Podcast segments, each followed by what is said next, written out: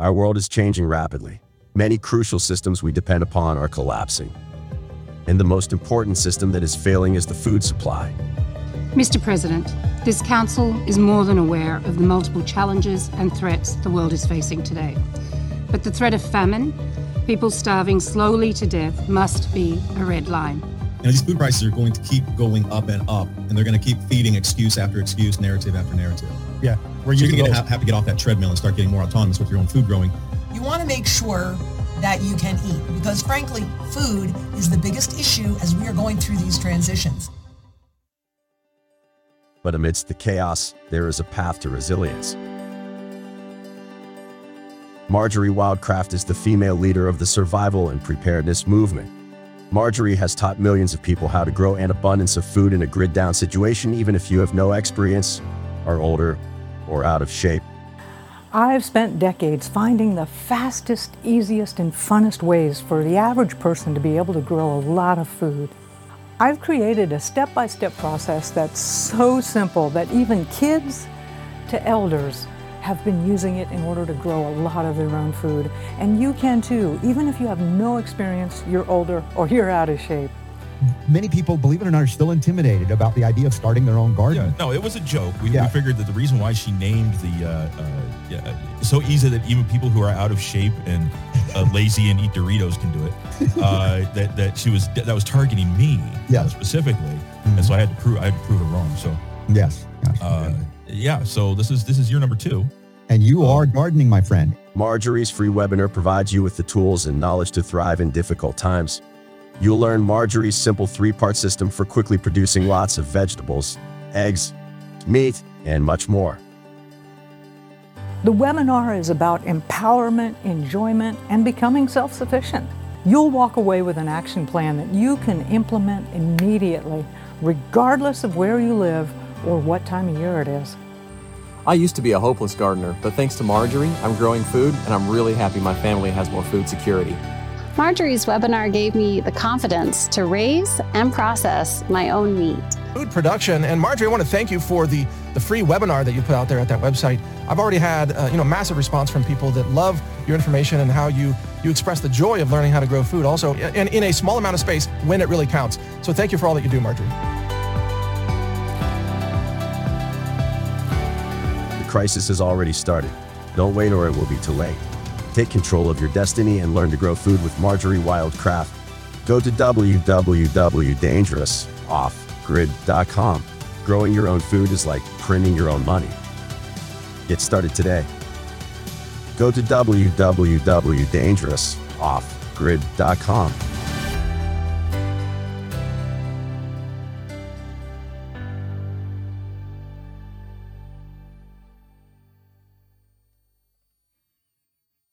Our institutions have become corrupt. Unconstitutional agencies are infringing on your rights. What will it take for you to open your eyes to the tyranny at hand? You're an American, born with unalienable rights. Yet those rights are being trampled every day by unelected busybodies. Your liberty was secured by strong men and women of yesterday. Are you willing to let it slip away? You're listening to the Dangerous Info Podcast with Jesse James. Jesse James. Jesse James. Come on, Jesse. Jesse James. I'm ready right now. Time is a wasted, wasted, wasted.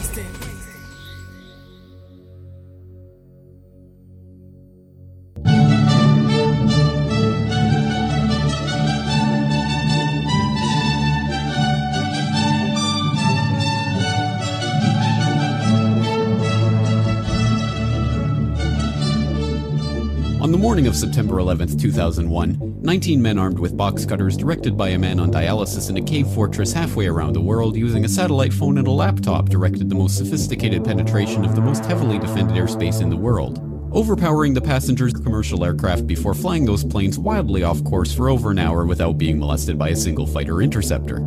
These 19 hijackers, devout religious fundamentalists who like to drink alcohol, snort cocaine, and live with pink haired strippers, managed to knock down three buildings with two planes in New York, While in Washington, a pilot who couldn't handle a single engine Cessna was able to fly a 757 in an 8,000 foot descending 270 degree corkscrew turn to come exactly level with the ground, hitting the Pentagon in the budget analyst office where DoD staffers were working on the mystery of the $2.3 trillion that Defense Secretary Donald Rumsfeld had announced missing from the Pentagon's coffers in a press conference the day before, on September 10, 2001. Luckily, the news anchors knew who did it within minutes. Osama bin Laden. The administration knew within the day. Terrorists who committed these acts and those who harbor them. And the evidence literally fell into the FBI's lap. That a hijacker's passport was found blocks from the World Trade Center crash site, if you can believe that. But for some reason, a bunch of crazy conspiracy theorists demanded an investigation into the greatest attack on American soil in history. That investigation was delayed, underfunded, set up to fail, a conflict of interest, and a cover up from start to finish. It was based on testimony extracted through torture, the records of which were destroyed. It failed to mention the existence of WTC 7, Able Danger, Ptech, Sibel Edmonds, OBL and the CIA, and the drills of hijacked aircraft being flown into buildings that were being simulated at the precise same time that those events were actually happening. It was lied to by the Pentagon, the CIA, the Bush administration, and as for Bush and Cheney, well, no one knows what they told it because they testified in secret, off the record, not under oath, and behind closed doors. It didn't bother to look at who funded the attacks because that question is ultimately of little practical significance. Still, the 9 11 Commission did brilliantly answering all of the questions the public had, except most of the victims' family members' questions, and pinned blame on all the people responsible, although no one so much as lost their job, determining the attacks were failure of imagination. Because our government, at least, and I don't think the prior government that could envision flying airplanes into buildings. Except the Pentagon, FEMA, NORAD, and the NRO. The DIA destroyed 2.5 terabytes of data on Able Danger, but that's okay because it probably wasn't important. The SEC destroyed their records on the investigation into the insider trading before the attacks, but that's okay because destroying the records of the largest investigation in SEC history is just part of routine record keeping. NIST has classified the data that they used for their model of WTC 7's collapse, but that's okay because knowing how they made their model of the collapse would jeopardize public safety. The FBI has argued that all material related to their investigation of 9 11 should be kept secret from the public, but that's okay because the FBI probably has nothing to hide. This man never existed, nor is anything he had to say worthy of your attention, and if you say otherwise, you are a paranoid conspiracy theorist and deserve to be shunned by all of humanity.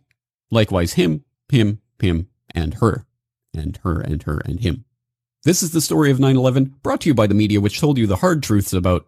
Yet to be seen to move violently forward. And they took the babies out of the incubators. And mobile production facilities.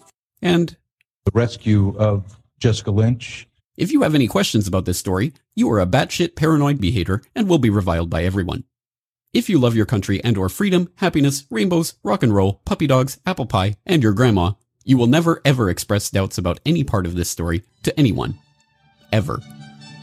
This has been a public service announcement by the Friends of the FBI, CIA, NSA, DIA, SEC, MSM, White House, NIST, and the 9 11 Commission. Because ignorance is strength. The world is a vampire.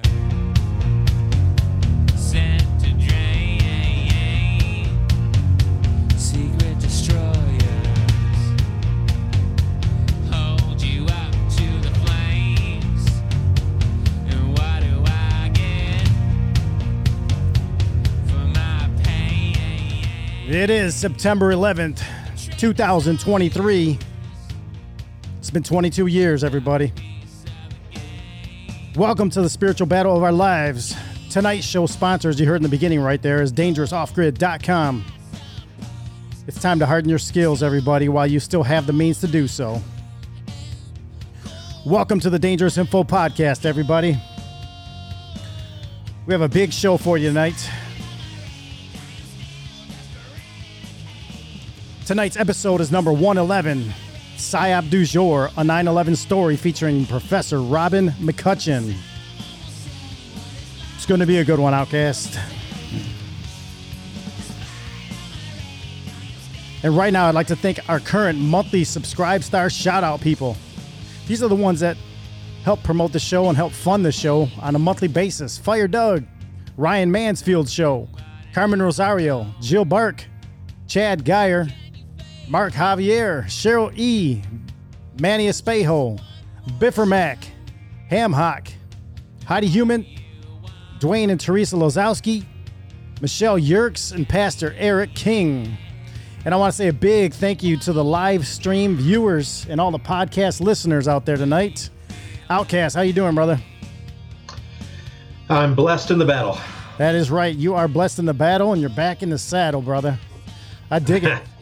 hey, I want to give a big shout out right now. We have a bunch of people over there watching on Pilled Foxhole, uh, the Rumble, the Twitch, uh, D Live, Twitter, and uh, Clout Hub. So, what's going on, everybody? Glad you're here. Uh, we have a big show tonight. If you guys have anything you want to email the show and contact us, please do that. Dangerous Info Podcast at protonmail.com. Um, normally at this time we read the iTunes reviews and ratings. This week we don't have any of those. But if you guys want to get into one, uh, please do that. And uh, we're going to read your uh, uh, rating or review next week if you guys do that this week. So um, also want to make sure you guys focus to our brand new Instagram page. It is Dangerous Info Podcast on Instagram. Please check that out. That's where we are the most active. All right, over on Instagram. So uh, other than this show, but uh, also don't forget us about you know we're over on Gab and uh, Telegram and Truth. So check all those out. Jesse James or Dangerous Info Podcast on those other uh, areas. So you know what, Outcast? I'm going to be checking the super chats and the rumble rants and the gold pills later. So when everybody gets in here and, and we get all cozy and comfy and we get into this big topic tonight of 9 11 with uh, Professor Robin McCutcheon, I tell you what, a lot of people today are are really looking back, Outcast. They're, they're, they're, they're thinking back with this new knowledge that they've found over the years. Um, we need a whole lot of prayer. And, uh, I think at this time, brother, before we even get started, right off the bat, I want to ask you for a, a protection prayer uh, to give over the show because we're going to be hitting a lot of things tonight, and um, I believe that you know we're not going to be able to get through all this stuff without some protection out there. So, brother Outcast, say hi to everybody and deliver with your uh, prayer. Um, dear Heavenly Father, we come to you humbly again as your servants. Have your way in us, Lord. Uh, we thank you, Lord, for for all that you've done for us, every answered prayer, one after another, Lord. It's like you're answering prayer in real time lately. We know that the battle between light and dark is heating up because we can feel your involvement in our lives, Lord. Lord, please um, meet us. Well, you, I don't even have to say please. You always meet us in our needs, wherever we're at. All of us listening, you meet us right where we're at. You um, you answer prayers for the sick and afflicted. You answer prayers for the lonely and the, and the depressed. You answer prayers for anyone who seeks you and calls out to you. You don't impose yourself, but you just you're there when we call on you. We take your yoke upon us and we thank you because as the as the driver of the yoke, you lead us onto the straight and narrow path, Lord, which leads us uh, to you. You are the lamp at our feet on that path as well. Lord, we cannot thank you enough for what you've done for answering prayers regarding my own family and other people out there listening and their family and their friends. Um, it's uh, it's remarkable what you what you do. Um, Lord, we um, we're asking for your anointing of this program. Uh, we are so grateful to have our friend, uh, Dr.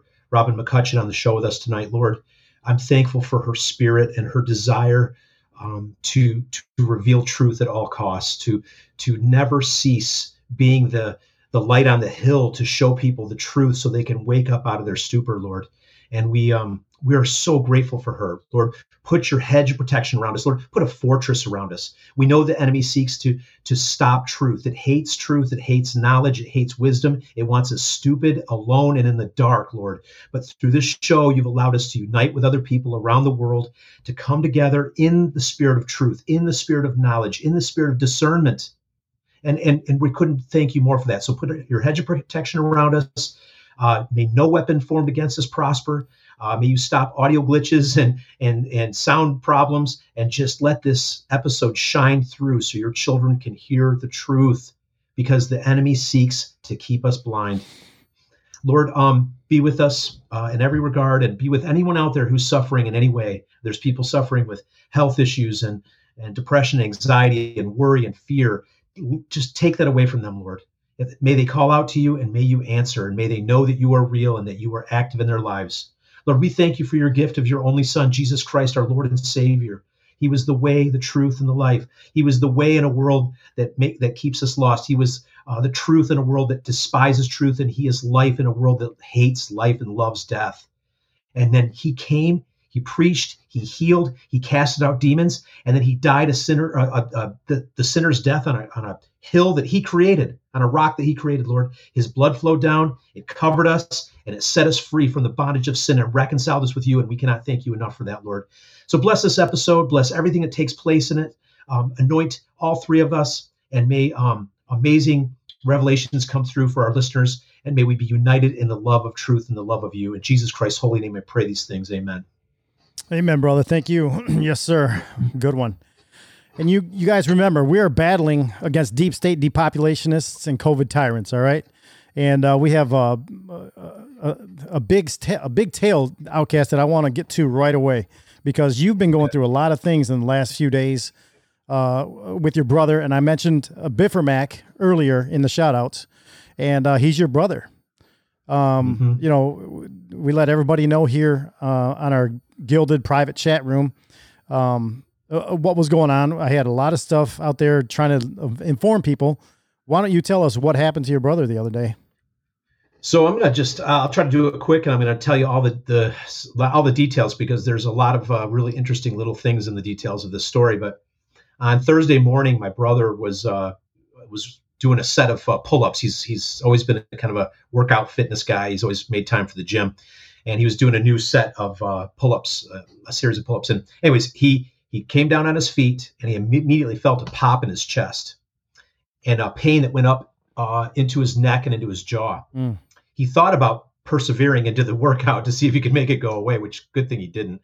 Uh, and he came to his senses and, and called um, another show supporter, Cheryl E., who's always listed every week. He's she's a good friend and a, and a regular listener and a supporter. He called Cheryl. They worked together, and he said he said, "Hey, I think I need you to take me to the hospital." So they went to St. Joe's uh, emergency room in Pontiac, and um, he was, you know, cogent and alert and awake, but he was in a lot of pain. Now, my brother, I gotta just for the fun of it, I gotta tell you, Biffermac is funny. He uh, he's got a very high pain tolerance. He's been a bachelor on and off for years, and he just he just plows through pain. Uh, one time years ago, he had a I think it was I think it was a shoulder surgery, maybe it was an elbow sho- surgery. I can't remember, but he had stitches all down his arm. And he shows up at camp. We went to this church camp up North Michigan called Spring Hill Camp, and uh, he shows up at camp with uh, in a uh, what do you call that? The, uh, the the hospital gown, I think, on. and he goes camping with with this in his arm in a sling. He's camping. He's on a, at some point. One point, I remember he's on a zip line, hanging there with his arm in a, in a sling, going down a zip line. So this guy, he, he just he's got a high pain tolerance, but he was he was obviously in uh, a very high level of duress and pain. He sat in that emergency waiting room for um, tw- over 24 hours. I went in on Thursday afternoon uh, to see him, and uh, my, my idea was, you know, if, if they see that you're in here and you have advocates, maybe that'll help somewhat. Right? Well, be, before I- you, before you go on, I want to just in, interject because I, I figured this was going to happen when you started telling me about this. Um, the staff, the overall, the medical industry is broken. Would you? I mean, that's what I learned saw- from I'm you. going to get to that. I saw it firsthand. Yeah. So okay, keep keep going because this this should really heat people up right here. I mean, I, I know it's So- nothing new, but but what you just Yeah. went through, what he just went through, insane. Yeah, so I get there uh, on Thursday afternoon, and he had not been seen yet. And they did some screening and scanning, but they didn't really do the right test to, to diagnose what was wrong with him. And um, and like I said, he's in obvious pain. He's laying there, and he's he's he's he's in pain. Yeah. And um, but when I walked in the door, it was standing room only in the ER waiting room, and there was no place to park in the ER parking lot. And there was a line that went out the door. There was double doors, um, you know, sliding doors that went out almost into the parking lot for people just to get to the front desk to to ask for information or get to their loved one. And I was just like, what is going on around here? I mean, it felt virtually, I mean, just apocalyptic. And I was just like, man, the What- system is broken. What were you seeing as far as patients go in the emergency? What what kind of injuries or what was it? Were they just laying around like zombies or? Yeah, just all walks of life. I mean, Okay. just everybody. Just you know, they're sitting there and everybody's kind of dejected. But then when you go past the doors that they enter you in, then there's people on gurneys in the hallway awaiting a bed also to be seen, an official bed. Um, I'll get it. I'm going to get more in detail into that in a second too, because this story goes into the next day. Okay. But anyways, so so um, you know, I at one point I'm talking to one of the nurses, and there and you get this kind of poker face, one word answer: yes, no, I don't know. We're trying to get all the doctor. Just really no no emotion whatsoever. And at one point, I said to one of the gals, "I'm like, so what's the next step? Right? When you get a hold of the doctor, then you're going to get the proper tests in order to find out what's actually wrong with him." She goes, "Hopefully, we'll figure out what's wrong with him." And I look at her, I go, "Hopefully, isn't he in the isn't he in the right place to find out if there's something wrong with what what is actually specifically wrong with him?" They go, "Well, we ruled out his heart and we ruled out his lungs." I'm like, "Okay, well." So then I start to second guess myself, and I'm going, "Well." Maybe he, whatever they know, he has something that's not life threatening, and he can wait. But you know, you know, none of the pain medication they're giving were, were, were helping. So, um, you know, different people. Cheryl E was there. Uh, our pa- uh, my brother's pastor Dennis was there. I was there. I left. I didn't know my. I crisscrossed with my wife. She shows up. She's there. She's a fighter. She was trying to advocate for him and get him some help. Nothing would help. We just can't get. We can't get a hold of the doctor. We can't get a hold of the doctor. Next thing you know, it's the next morning, and he hasn't really officially been seen. So around, I don't know if it was 10 or so, they got the proper scan, CT scan, I think it was, and determined that he had a perforated or torn aorta. So he sat in in this ER for how many hours? Over 24 hours. Over 24 hours. Over 24 hours, you guys, with the ripped aorta in the emergency room. Yep. So so then I go. Um. So then on Friday, I, I get up and my wife goes, "Cancel your appointments. You got to get down there and be there for your brother." I'm like, "All right, yeah, yeah, you make sense. It's making sense to me." So I went down and I and I get ushered into this little room, like a, a waiting room.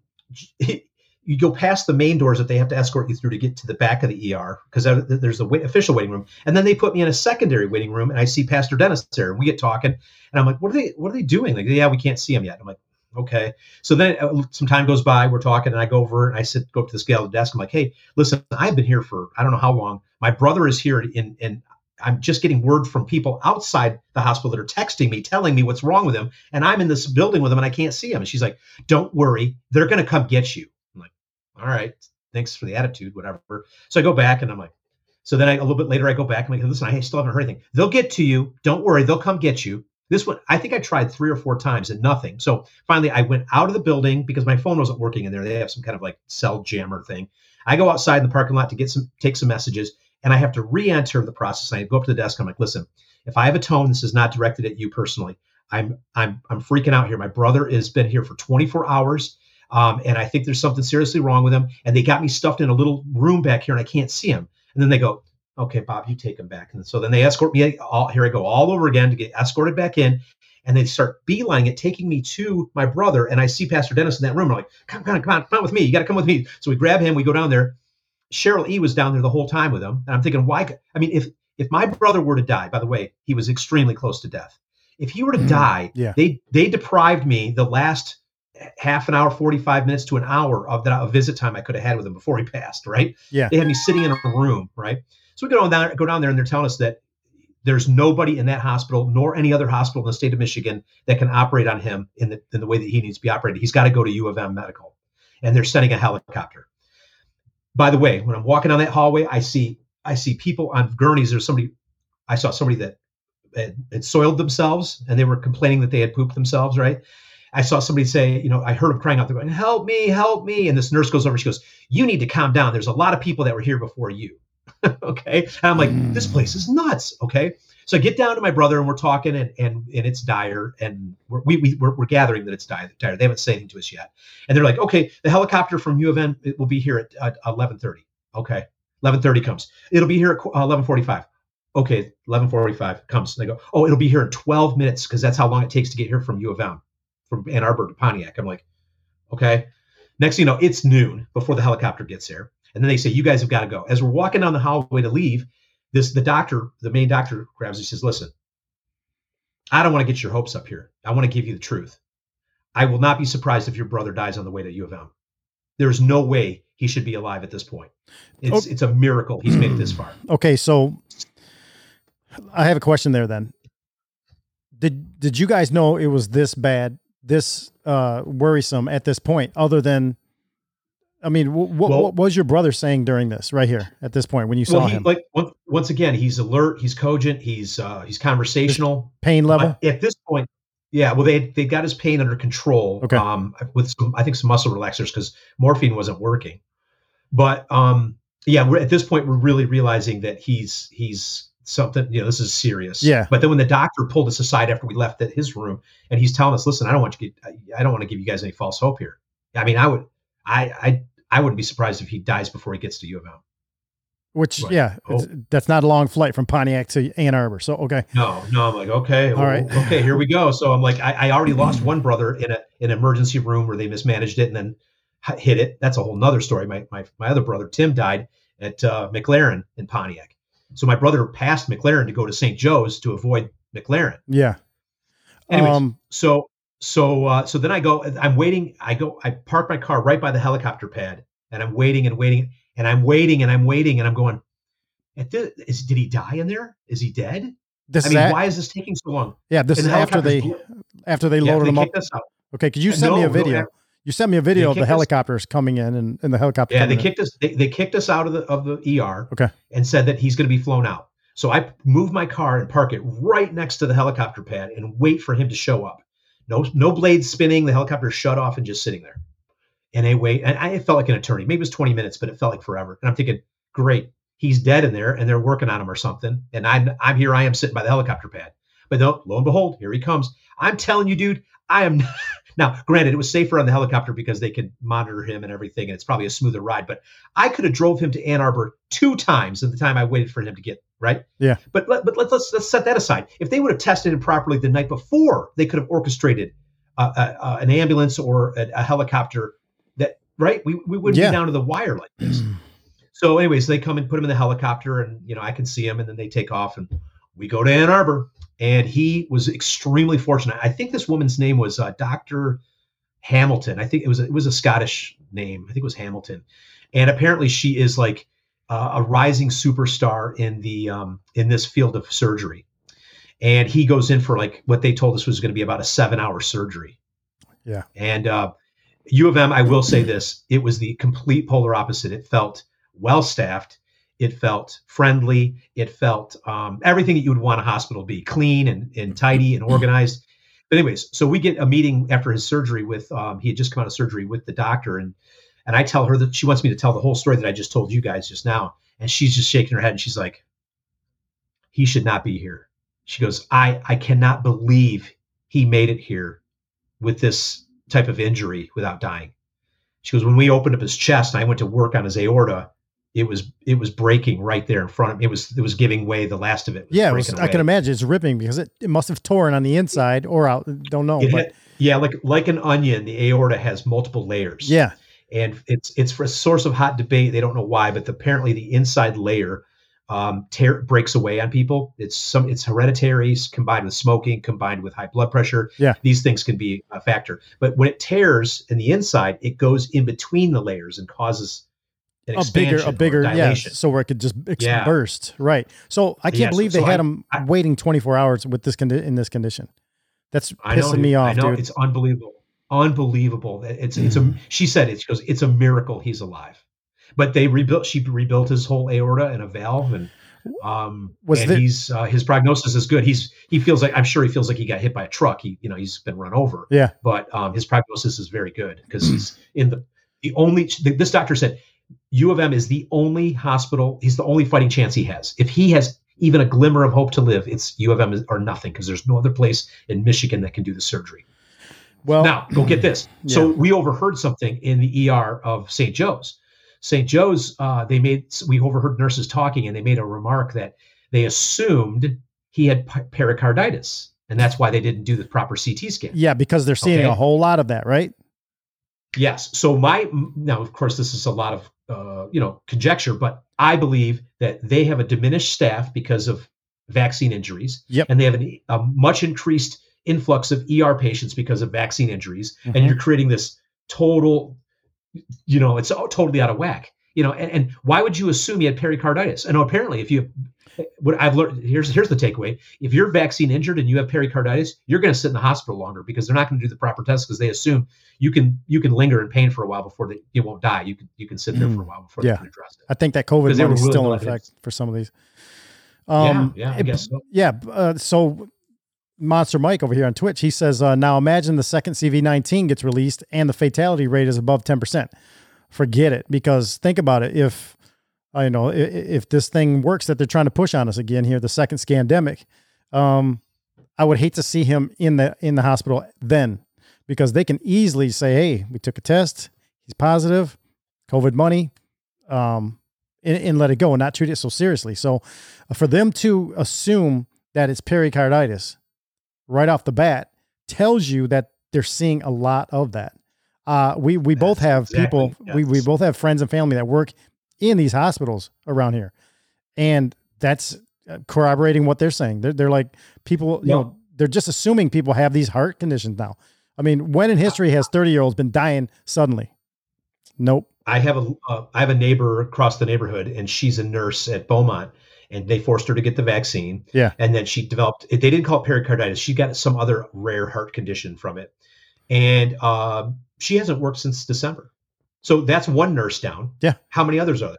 Right. Well, yeah. Plus, Hammock says they also fired a lot of people who refuse to take the jab. Yep. Yep. Yep. Too. That add that into it. The- the- These the system is broken. The system is you. It was- broken, but it's committed suicide. It's doing it on its own. Okay, so I mean, uh, another thing is like you know, uh, I'm glad that you had you know the option of U of M right there, uh, the hospital. Um, you know, all the smart people, yes, thanks Hammock. The, all the smart people, all the smart doctors, surgeons, they went elsewhere because they're not putting up with this stuff. And so what we're left with is a diminished socialist type of system. Um, that is probably exactly what they were trying to go for.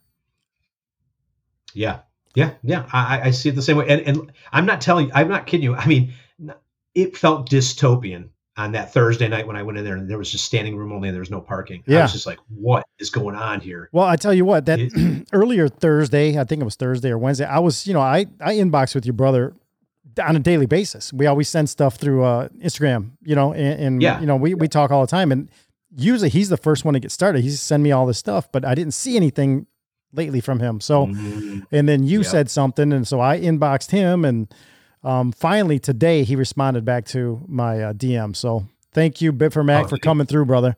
Um, so glad to to hear you. It, listen, it was a bumpy ride for us out here. I mean, I could imagine what it was for you and family in there. Uh, I'm just, you know, praise God that you're that you're you're, you're still around, Bit for Mac. I love it. We were just we were we were at U of M all night and we are just waiting like I mean, we were fearful we're just going to get that message. You didn't Yeah. make it through the surgery or something. You know what I Yeah. mean? But I mean, that's it's it's a long waiting process with no information while they're in surgery. It's crazy. Well, listen, Mac, you've got uh, you had a whole army of people out here praying for you. So, um, Well, I tell you, I tell you something. I had I had all my pastor friends praying. I had all my my we had gilded praying. Yeah. Thank you to every listener out there and and you know that we know in, in this circle of people here for praying. Um, he is actually he uh, is a I think he, well I got the impression he's an integral part of a charity called Open Door in Oakland County that is a food pantry. Yeah. and he does a lot a lot. I he went to a uh, a birthday surprise birthday party for him. And I didn't realize he was kind of a somewhat of a big deal there. And um, they love him. And it, when they found out, I mean, they had 50 women gather in a circle and praying for him immediately on on Friday morning. That's what it's all about, right there, brother. Uh, We got a lot of lot of good stuff, uh, comments coming off of Pilled Foxhole right now. Ghost Rider um, doesn't like what they're hearing. Uh, Ranger Billy doesn't like what they're hearing. Hey, uh, Ghost Rider gave gifted gifted us a cookie, uh, a a gold pill. So thank you, Ghost Rider out there. So, um, listen, prayer works. We know it, and uh, you know, I'm just I, I'm, I pray for his recovery. And uh, if he ever wants to come on the show and give us a brief update and, and a little bit of background of what he went through on his side, uh, let him know. He's he's invited anytime. We can make some room for him. So They, they warned me at the hospital. They said, you know, we we patch him up and fix him up, and off off we let him go. But what happens to people that have very near death experiences like this is they have a form of PTSD. Oh, yeah. it's like somebody's been in a traumatic car accident. They kind of feel feel like, oh, hey, I got a little another part of the story too. If you want to hear it. yeah, real quick, and okay? then yep, go ahead and finish up, and then we'll get to our guest here. Yeah. So I, you know, God can turn all pain into purpose, right? Oh yeah. So check this out. So me and Dennis are stuck in that room. I'm ticked off that this nurse keeps blowing us off and won't let us me see my brother. But he had us there for a reason. You ready? Mm-hmm. So Dennis and I, Pastor Dennis and I are t- sitting there talking, and in comes a, um, a young woman, and she sits down, and I could just read something's wrong. And I said, "Are you okay?" And she says, "I just got a call that my my my kindergartner is unresponsive." And I said, can we pray over you? And she's like, yes, please. And she starts crying. And we go over there and, and Dennis led the prayer. We, we laid hands on her and we prayed on her. as soon as Dennis ended the prayer, they walked in. They said, your son's eyes are open. Come with us. And then she went in the other room. So then, so then, so I was like, all right, that's cool. So then after we were getting the bad news about my brother and we were told that he might not make it to U of M, we're walking down the hall and I I'd look over and there's that woman holding her son in one of the ER rooms and she waved at us. See, that's what I'm so- saying. So then we, yeah, we get to U of M. We're waiting for the surgery, and I go into the the get a, to get a sandwich at their you know cafeteria, and um, my wife and Pastor Dennis and I were praying over our meal, and we're talking about our faith and everything. And all of a sudden, this this guy walks up and he says, uh, "Hey, I heard you guys talking about your faith." And he goes, "I'm a pastor." I'm like, "Oh, really?" And he goes, "Yeah, I'm from Kalamazoo. I'm a, I'm a Lutheran pastor." And um, he's, we said, "What's going on?" And he said, "I said you're a long way from home." And he goes, "My wife is in a terrible car accident. She's paralyzed from the neck down." Mm. And then and we're like, "Can we pray over you?" And he's like, "Let's do it." And we- just so God God had purpose for us. Even if my brother were to die, we had a purpose there. Yeah. So you guys were in there doing doing God's work, and I- and I love it. And I'm glad you guys were there. And I wouldn't expect any less from people like you guys. I mean, you guys are you're you're out there doing the work. All right. We we need more people like that in the world. Hey, I'm just telling anybody out there who's listening, if you're in a hospital visiting somebody and you see somebody in duress, just go up and ask them if they need prayer. They probably do. It will uplift their spirits. Yeah. I mean, here, you know, I mean, I just can't stop thinking about that pastor. I don't know. I mean, yeah, he sounded seemed grounded, but how do you at he was a senior, he wasn't a young guy. He needed help. How do you start your yeah, how do you start at that point in life and you're saying, Oh my now my wife is paralyzed? Yeah. No, You he know, needed he, he needed you sucks as it guys. He needed you guys there. Oh, amen to that, brother. What what a story! What a story! Like I said, if he ever feels like call, uh, coming on the show and talking with us, we'll do it. So right. this is what it's all about, you guys. Listen, we're gonna go to a commercial break right now. On the other side, we're gonna get into it big time. This is episode one eleven. Uh, Psyop du jour with Professor Robin McCutcheon. Uh, let's get into some some topics, you guys, some 9-11 stuff. So here we go. We'll see you on the other side. This is Dangerous Info Podcast. See you in a couple minutes. Honey.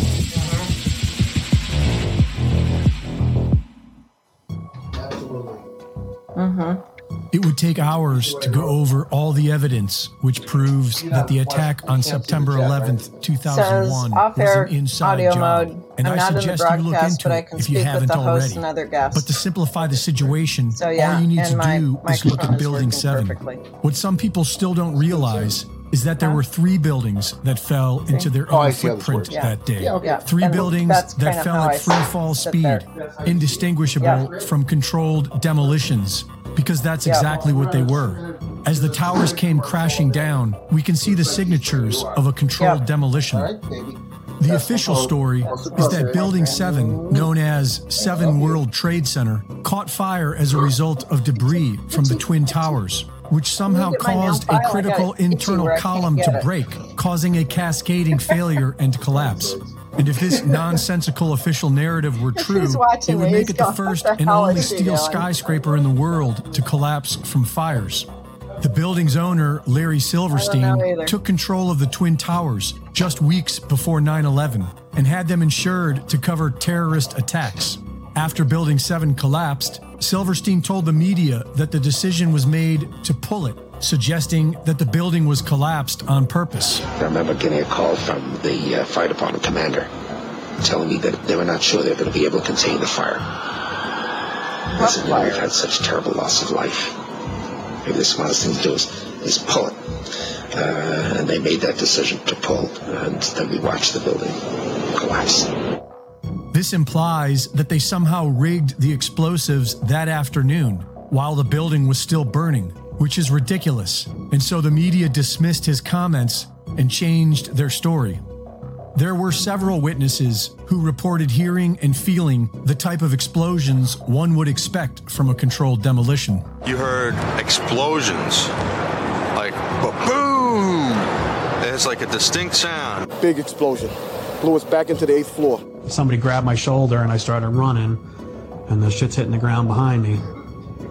And uh, the whole time you're hearing boom, boom, boom, boom, boom. So, uh, I think I know an explosion when I hear it. Do you know if it was an explosion or if it was a building collapse? to me, it sounded like it, it, to me it sounded like an explosion. The explosions were captured on video. You want to call, your, you want to call your mother or something? Um, in fact, you were just uh, told by police that you could move out of your um, apartment, Tatiana. You've got Carolina here. Um, they, they advised us to leave because we have, oh my God. First responders were told that the building was going to be blown up. Keep your eye on that building as they coming down. So, moving back. We are looking back. There's a building about to blow up. Um, and you were you guys knew this was coming all day.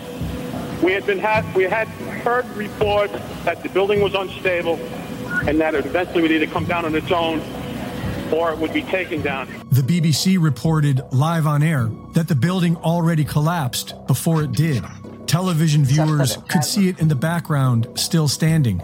Ago was talking about the Salomon Brothers building collapsing, and indeed it has. Apparently, that's only a few hundred yards away from where the World Trade Center towers were. And it seems that this was not a result of a new attack, it was because the uh, building had been weakened. Yeah, right. And Right, the as soon as they took investigation the never out. even investigated for I explosives. said as soon as they took all The the, Republican. White House then It's signed Die into law 3. the Patriot Act, which allowed the next Democrat White. House to target U.S. civilians as if they were domestic terrorists. And they amended the Defense Authorization Act, which allowed the next Republican White House to experiment on the American people with deadly gene therapy and nanotech vaccines. The same people who did 9 11 are pulling off the climate hoax and the deadly COVID shots. They run both parties of our government. Many have forgotten, and it's time to wake up before they kill us all. Reporting for InfoWars, this is Greg Reese. Do you want to be a sponsor of the Dangerous Info podcast? It's quick and easy to do, fellow patriots. Simply go to subscribestar.com, buzzsprout.com, or any other support choices listed in the description of this episode and join us today. We aren't beholden to mainstream media narratives because we aren't mainstream media. If that's important to you, then we need your support to continue to grow and spread the message of free speech and the truth. We are just one small show out here competing with these globalist funded script reading shit shows. We aren't down with dystopian nonsense. We're down with freedom loving, liberty seeking patriots like yourselves. We are the Dangerous Info Podcast.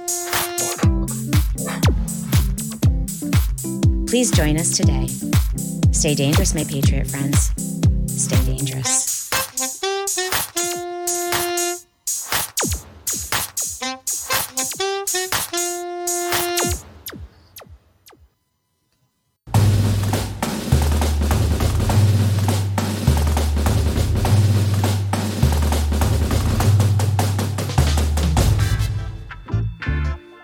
Ah, yes. All right, you guys. We are looking forward to our chat tonight with returning guest Prof- Professor Robin McCutcheon. She has her own suspicions and theories about why 9 11 happened, meaning we have all been under attack by shadowy groups of few people for generations. And clearly, we are in a fifth generation war, as General Flynn has told us many times, and has taken the form of a huge psychological operation. Only the very stubbornly unbrainwashable people like us will be able to acknowledge, adapt, and survive. Hey, there's a race to the year 2030. It's coming quick, and their plan is to make us their slaves from cradle to grave, everybody. This is a spiritual battle that we're in, and we are blessed in the battle. Professor Robin McCutcheon, how you doing out there tonight? Welcome to the show. I'm doing great. Thank Oh. you. Thank you so much for having me back. Can you hear me? Oh yeah, you sound great, look great, and um, looks like you have some new stuff in the background there. And say say hello. no, it's yeah, the same old stuff. I like that It's- dragon. It's oh, thank you. My daughter gave that to me. She got it at Renaissance Festival in Holly, Michigan, years and years ago, and so it That's- guards my back. Yep, we are probably going to be going to that this weekend. So Oh, have a great time. it's fun. Yeah, it's fun. And- we, we we try to go every year. Outcast dresses up for it. That is so cool. Yeah. Um, Tim and I went for years and years when we lived in Michigan.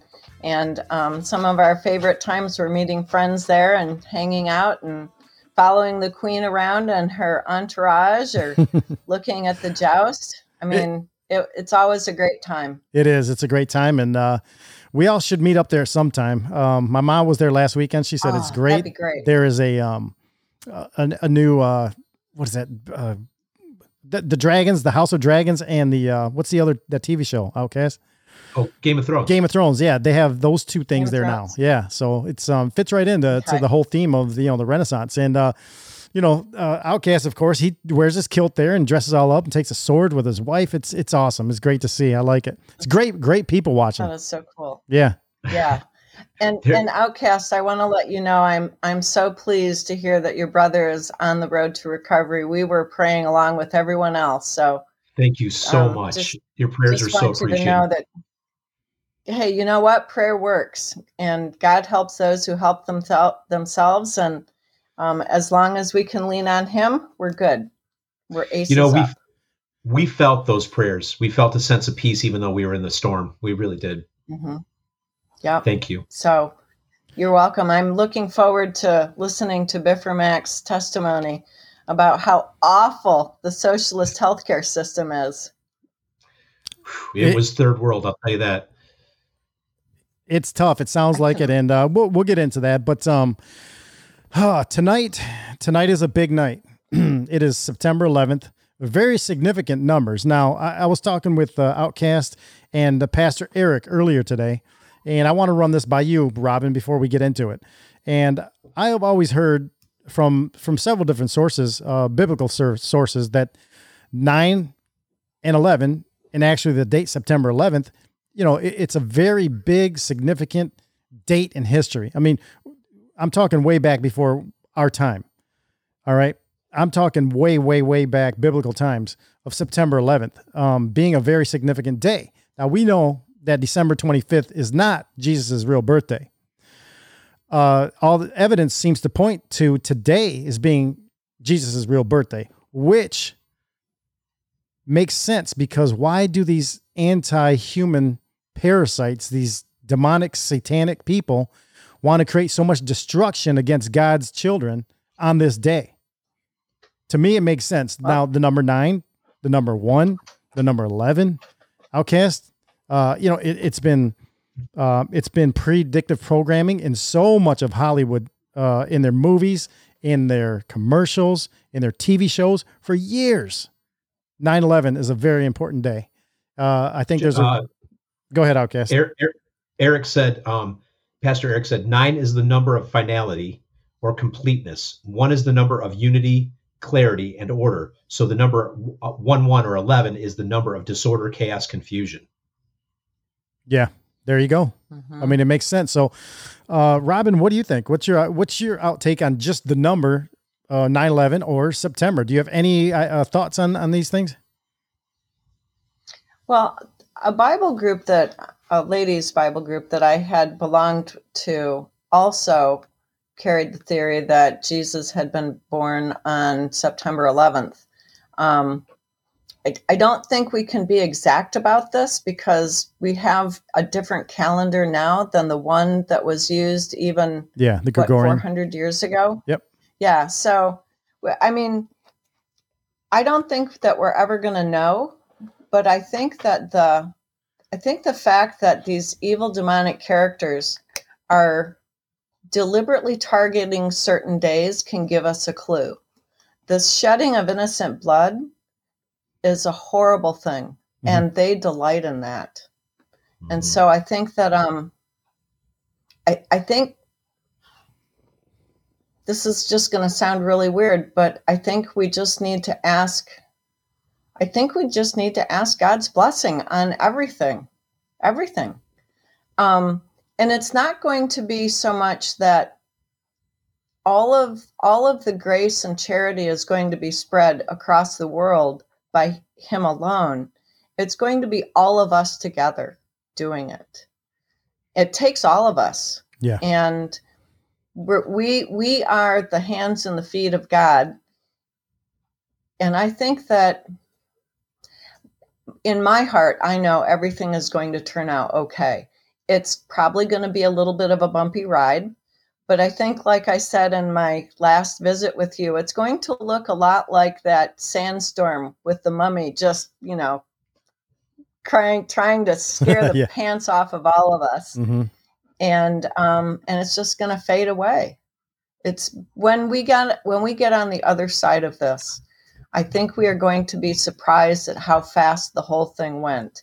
And I think we are going to surprise ourselves at the courage and the bravery that came from within that God gives to all of us when we stand our ground and when we stand for Him.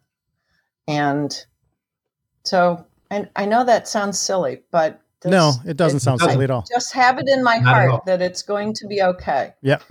and and you know satan is the father of all lies the thing that he wants to do to us is to make us so fearful that we will cower in our homes and that we won't stick up for the rights that we know that god gave us when we were born and i think one of my favorite movies is dune and one of the favorite sayings in dune is that fear is the mind killer fear is the little death Yeah.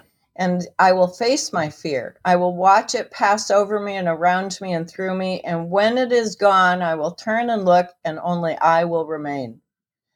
And I think that, I think that that is our strength. You know, leaning on God, knowing that He's got our back, Mhm. like my little dragon Yeah. and um, I think it's going to be okay.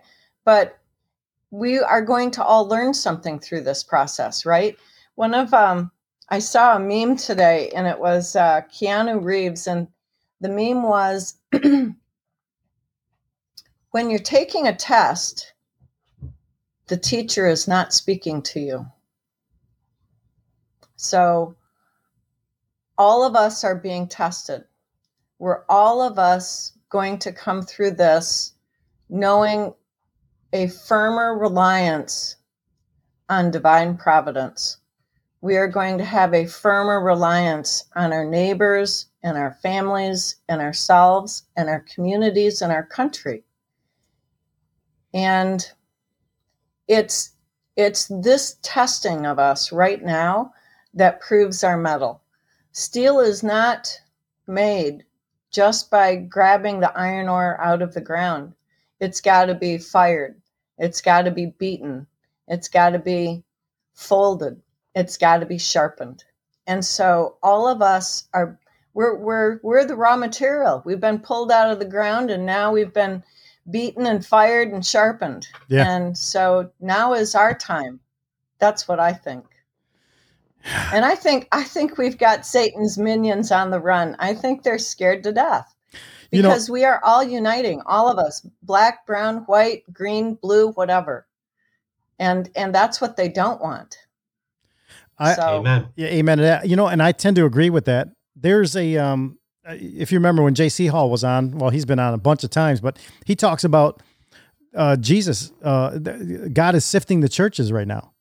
And uh remember that outcast, you know, he told us about the, the sifting of the churches and this has to take place. The sifting has to take place because the the ones with the eyes to see that are open to what's going on and the infiltration into, into the church, the people who are waking up from that, they're getting out of those weak churches and going to the strong ones. And the strong ones could be at the home churches. It could be two people together. So, um, you know, the sifting has to happen. We have to go through all these things. Uh, you know, Outcast, you went through this stuff recently too. And, uh, you know, before we get to uh, Professor Robin here on her 9 11 story, is there something quick you want to say about about that too, about the the sifting of the churches? Oh boy, I could. There's a lot I could say about that. I don't know if I want to derail the show, but um, no, it's absolutely true. Uh, also, something we have to to, to consider too. Uh, you and I, Jesse, were listening to a conf- uh, confessionals podcast with that guy who was a uh, high warlock in the Satanic Church, and Yeah. he was saying that they specifically groom people within the Satanic Church to plant themselves in regular churches to destroy them. They teach them strategies for destroying Yeah, churches through gossip. so and- so there's yep so the, the so evil has been infiltrated specifically to destroy them but churches who succumb to it are probably weak to begin with because they they couldn't withstand it uh, you know and here's the other thing to think about with the churches um, this this idea that um, we we are supposed to go to this church and passively worship in this little safe space. It, it has nothing to do with that. The, the, the church is the people, first of all. It's not a building, or structure, or denomination. It's not a bit. It's not a, a group of bishops or or deacons or anything else. It is the body of Christ, real believers gathered together out of the pure love of Christ and the, and, and the forgiveness that they've received from Christ to go out into the world and help other people. And I'm I'm getting to the point where I feel like God is revealing to us you realize your tithes are heating and cooling a giant empty that's half a building that's half empty because they didn't stick to the doctrine. I mean, I could go on and on pontificating about this, but there's obviously something going on where God is saying, this is the old way. We're entering in a new way. Now, that being said, since I brought that up, in, in the Lord's Prayer, what do you say? Thy kingdom come, thy will be done on earth as it is in heaven. We are supposed to be seeking the, the we're, we're supposed to be working together to bring heaven here and to sit there to passive in, a passively in a church and go this is my little social club where i get together and i get to you know yeah it's even feel good. That's fine and all. But at what point do you go out in the world and you and you feed you feed people or help people? Um, so god's calling us to a higher a higher calling than what we've been given. We've been given some in some cases a very blasé version of our faith. Um, we're supposed to be out in the world. We're not supposed to be in a building. So i could at the end of the show, I got a couple more thoughts to share with you about the church I've been visiting, but that's I'll stop there. I'm sorry, Rob. no, that's good. Thank you. Thank you for that, Outcast. Well, well, the Amish have known this for 300 years. yes. Uh, Yeah, and we talk about the Amish. It's like you know, uh, yeah, imitate the Amish, be like the Amish. We I hunt with those guys up, up north, right next to their property. They know, they know, and they've Yeah. always known. So, um, you you've been you've been making the rounds lately, Professor Robin McCutcheon. You've been out there. Uh, you're back in school. I heard you on uh, American Education FM with Sean Brooks, a good friend of the show. I heard you on him uh, well just last week. So. You're in the thick of it again. Uh, you're you're back to school. Um, before we get to the 9/11, how's the school thing going as you see it for what the first couple of weeks here? What's going on at Marshall University? Well, our our student body population is up about two and a half percent, which delighted the upper administration. Mm.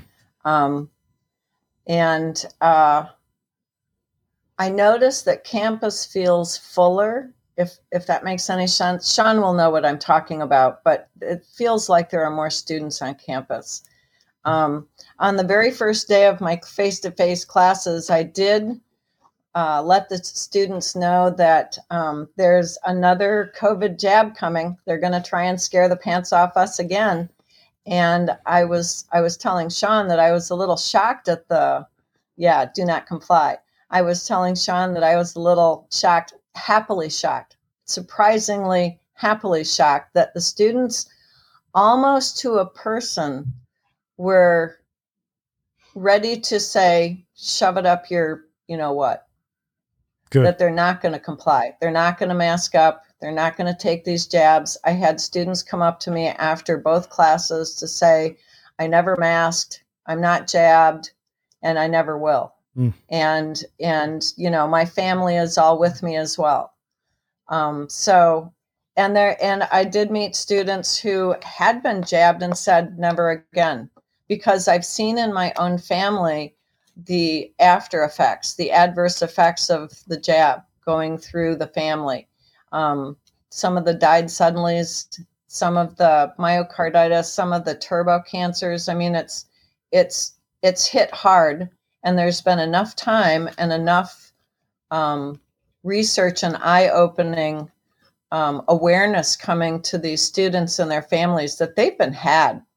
They they had the wool pulled pulled down so far over their eyes it got to their toenails, Mm-hmm. and um, many of them are less than pleased. Maybe I should put it that way. Good. So they're not going to. Most of the students that I that I talked with aren't going to, and I let them know. Um, you know, if if the campus, if the board of governors decides to bring this back, you know, a new round of jabs, more masking, all it would take is a thousand students emailing the board of governors and the president and the upper administration to say, "I'm not getting jabbed. I'm not doing the mask."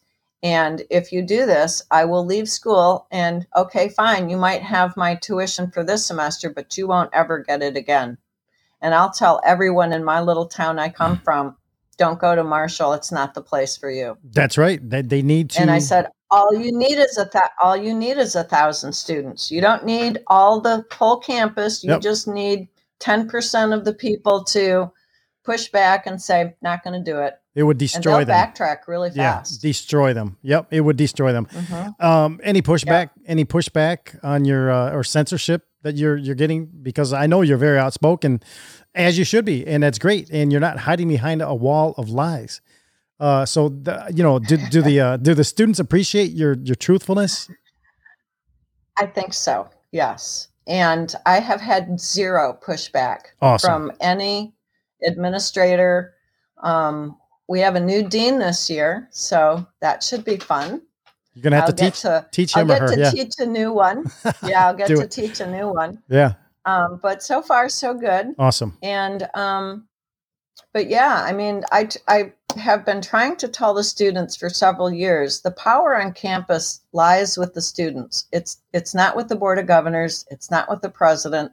It's not even with the dean of the school. Yep. It's the student body. If the student body is decides something that the school is doing that they don't like, you know, we could do some old fashioned sit ins. That worked in the 60s and the early 70s to, to train administrations what students will tolerate and what will not tolerate. So, most of the people in upper administration are too young to remember the sit ins from the 60s, but I remember them. Yep. And, you know, good old fashioned sit in might, might do a body good. That's might might maybe what they need. So excellent. Well, good to hear We'll all that stuff. And, and and you know, if they do bring the scamdemic number two in, I'm glad you're there to help push back against it. So why don't we get into? Well, I've got, it sounds like I have a lot more people behind me this time than I did the first time. Well, there's two guys right here that are for sure.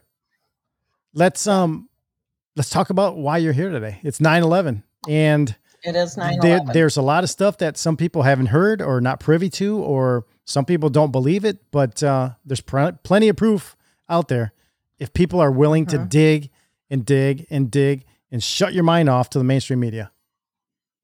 That's right. Well, do you guys remember where you were on the morning of 9 11? Uh, 100%. I can give you all the Jesse, where were details. you? I was in my home office. Yep, I was in my home office. I had just sent my crew out to work and I had the radio going. I was working on the computer, entering all the, you know, invoices, bills and scheduling and doing all that stuff. And uh wife was pregnant and she just headed off to work. And uh, I think she was 8 months pregnant at the time and um Wow. it happened. And I remember it coming over. I was wa- listening to the Howard Stern show. That's what it was.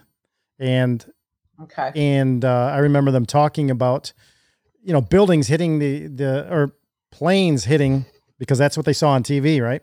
Planes hitting these buildings and explosions and uh, you know just just chaos. You know what though? I did. I never told anybody this. I turned on the TV. I turned on a couple TVs because I still need to do my work. I was going back and forth. Oh, I did. I did call. That's the day when we had all the um the time when we had all the Nextels. Remember the Nextels? Beep beep, and you talk. So I Nextel all my whole crews, uh, five of them at the time, and and told them what was going on. Keep your heads down, keep working. Try not to let it affect you, whatever this is, um, and I'll keep you updated. So um, I put in. I started up my VCR, and I don't know what channel I had the TV on, but I just let it run and I recorded. So I've got tapes sitting over here in this room in a box that I've never opened up, and I just hit record, and I've I recorded live, everything. I filled up tapes full of VHS tapes. And I never looked at them. Wow. I forgot about that. Oh, man. I know. That's a that's a time got a capsule. That's gonna be interesting. You interesting. got a treasure trove. and I Yeah. never looked at them. So I'm gonna have to dig out they uh, dig those out and dig out a VCR and just start Yeah. going through them and see what see what there is. Yeah. And and Outcast, where were you? Yeah, Do you Outcast. remember? Yeah, so I was uh, I was at a, a sales appointment because I'm a sales rep, and I was sitting with two gals, uh, uh, Lisa, and I'm trying to remember the I I know where the other gal's name is. Just it'll come to me. But we were uh, looking at product, and the doctor of the the office's wife called and said, "You guys have to turn on the TV and see what's going on." So we're like, "Okay, what's going on?" So we turn on the TV, and we can see that one of the towers is on is, is smoldering, and the news are reporting that a plane hit it. And I'm like, "A plane hit it?" And I'm thinking, okay so are they going to try to write this off as some kind of crazy accident or is this is this a terrorist accident you know incident type of thing i was kind of like watching And then next, thing you know, another plane hits the other building right while we were watching. I was just like, "Holy cow, we're under attack!" That was Mm. the first thing I thought. Right.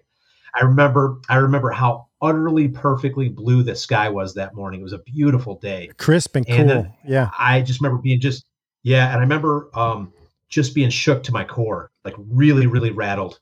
And I went to go out to my car to use my phone to call my wife and call my parents, and the lines are jammed. You couldn't make a call out that Mhm. nobody could call anywhere. It just like the whole Mhm. it was just shut down. And that was a really, really eerie feeling. I remember coming home and standing in front of the TV with my wife watching some news reports, and we just hugged each other and, and wept, you know, because we just we knew that uh, the whole world had changed. You know, our whole world had changed before our eyes. Yep. And uh, Yeah. and I bought into most of the narrative in the beginning. I did. I am ashamed, but I did. Uh, I although I'm ashamed of that, I Oh. think that Jesse should be more ashamed that he was listening to Howard Stern, in my opinion. Hey, you know what?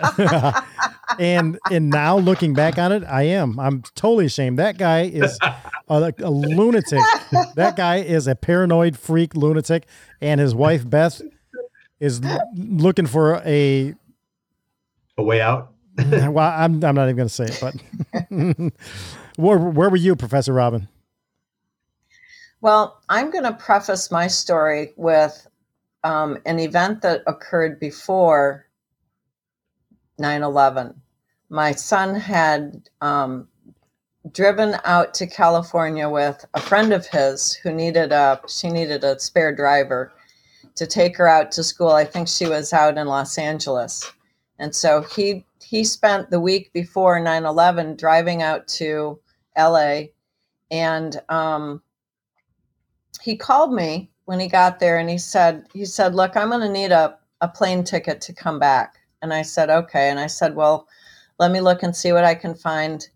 And i called him back and i said well there's there's a flight on tuesday the 11th and um, you know it's pretty cheap because it's a tuesday. He goes no i, I don't want uh-uh. I, I don't want tuesday the 11th and he said you have to find me something out of here before tuesday and I said, well, okay. So I went back and looked and, and I found another flight that was, it was some ungodly red eye flight, like early, early Monday morning.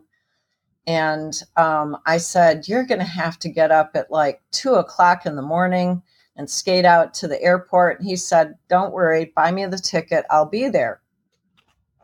And I remember, um, I remember getting up that morning and thinking he's never going to make it. So I started calling his phone and calling and calling and calling. And finally he he answered it. He said, "Oh my god, I overslept." I said, "I knew it." I said, "Get your ass in gear and get to the airport and get on that plane." So he he flew in sometime it was sometime Monday morning, the 10th. And he he flew into DTW, you know, Detroit Metro, and I went and picked him up and he's he got into the car and he breathes this big sigh of relief. He goes, Okay, now I feel safe. And I looked at him and I said, "The what's what what is this? I feel safe. He goes, I have a horrible feeling about tomorrow. I don't want to be anywhere near an airplane. And I went, huh, okay, all right, fine. So we go about our daily business. The next morning is Tuesday, 9 11, and I, I'm up early. I'm getting ready to go to my nanny job. I was uh, I was babysitting for a friend of mine who had a little boy in May of 2001. He was born with three quarters of his heart, so we did a lot of praying, and um, and she trusted me with her little boy, just like I trusted her with my kids when they were little. And I was on my way going west on I 94. I was about a mile from the State Street exit and I had WJR on. And all of a sudden I hear, oh my God, one of the World Trade Centers has been hit by a plane. And so I speeded up a little bit to get to her house a little faster. And I run into the house and I said, Janice, are you, is your, is your TV on? Are you watching this? And she was sitting on the floor with little Tommy in her arms, rocking back and forth, watching the tower just smoke. Wow. And I sat down around her, put my arms around her and the baby, And we sat there, the three of us, and then the next explosion happened. Mm. And we just started weeping. Yeah. And the only thing I knew to do was to pray. Obviously, we'd been attacked. And finally, she took a deep breath and she handed the baby to me and she said, I've got to go. I don't know if I will be back soon or not. Um, they may cancel school. And she gave the baby a kiss and gave me a hug, and out the door she went. And I sat on the floor holding that baby for hours, just because that was, it was almost like a security blanket, right? And, um, and I, I admit I bought into a lot of the lies as well, but there was always something kind of fishy in the background. It was like, okay, you've got these four planes, right? Two struck the towers. One was headed out over Pennsylvania, and one supposedly struck the Pentagon. Pentagon, right? Pentagon. Yep. And I just somebody said today there was a four a fifth one that landed with the, the that was able to land safely. I don't remember that. Did, did you guys? I don't anything about remember a fifth one. No. I don't. I I don't don't. remember a fifth one. Um, but I but I remember seeing the one video of the Pentagon where something super fast, flying at almost grass top level, swoops in and Yep. takes out half Yep. the side. I'm like, that that too. is not a that is not a plane. That's agree. a missile. I have. That was That my is first not, clue. There's nobody. No. Well, see, my family's aviation. Yeah. My dad was a pilot since the mid 30s. And I confirmed with him, he said, there is nobody who can fly a 747 or a 757 inches off the ground, missing um, light poles on every side to to go into the side of a building. And where were the landing gear? Where were the engines? Where was the black box? Hmm. They weren't was there. nothing. Nothing. Nothing And- was there. and- And that was and why that was- was the first little peak. and and, and the again, hole in the Outcast. building was the hole in the building was round, and you're like, where did the wings go? It was just a perfectly round Right. hole in the building, Right. and it was right. low. Like So the video that I saw was like so low. you Yes. know, that so that was the first that was my first kind of uh there's something not right here yeah. there's Mhm, something me too. not right and then the plane that that um supposedly went into the ground in pennsylvania um again no landing gear no big um, because landing gear is the stuff that survives maybe not the tires but the gear itself there were there were no shreds of an airplane nothing Nope. and i was like hmm You know, just i think we're being had here just this year. Well, let me tell you this first. Back then, you know, there were cameras on the stores across the street. There were cameras all over the Pentagon. There were cameras everywhere. Yeah. A three letter agency went around from what I heard from a few store owners, shop owners, a few, uh, you know, uh, agent agencies came through and confiscated all those tapes. Now it's taken forever, what, 22 years now, but just over the last eight, nine months, I have the video and I, I don't have it queued up or anything, but I do have the video of whatever it was. Not, it's not a plane. You could tell it's not a plane uh, going not a plane. across. Yep. Uh, there was one video that they never did get, and I have it. And, uh, you know, people have seen it and it's not a plane. You can see it. It comes down ground level and it stays right around the five foot part, Yeah. foot, five foot mark. Now, Yeah. the only, there was two frames, I believe, that the FBI or the media shown, and it was one just before explosion where you can't see anything, and then the explosion. That's it, two frames. Mhm. Yeah. And there's another account where after the explosion happened, just just so happens, all that 2.3 trillion dollars that Rumsfeld uh, Rumsfeld said they couldn't, you know, that they lost the day before on the 10th. Mhm. That's the area, the accounting area where that missile hit. Now, after the smoke cleared and everything, some of the workers that were in the Pentagon walked through that and came on out into the grass. yeah And they were like, "What? What? Weird. What happened here? What exploded?" There was no Mhm. plane. I'm telling you guys, there's Yeah. no plane. There's, there was no plane. Well, I'm I'm even doubting that there were planes going into the twin towers.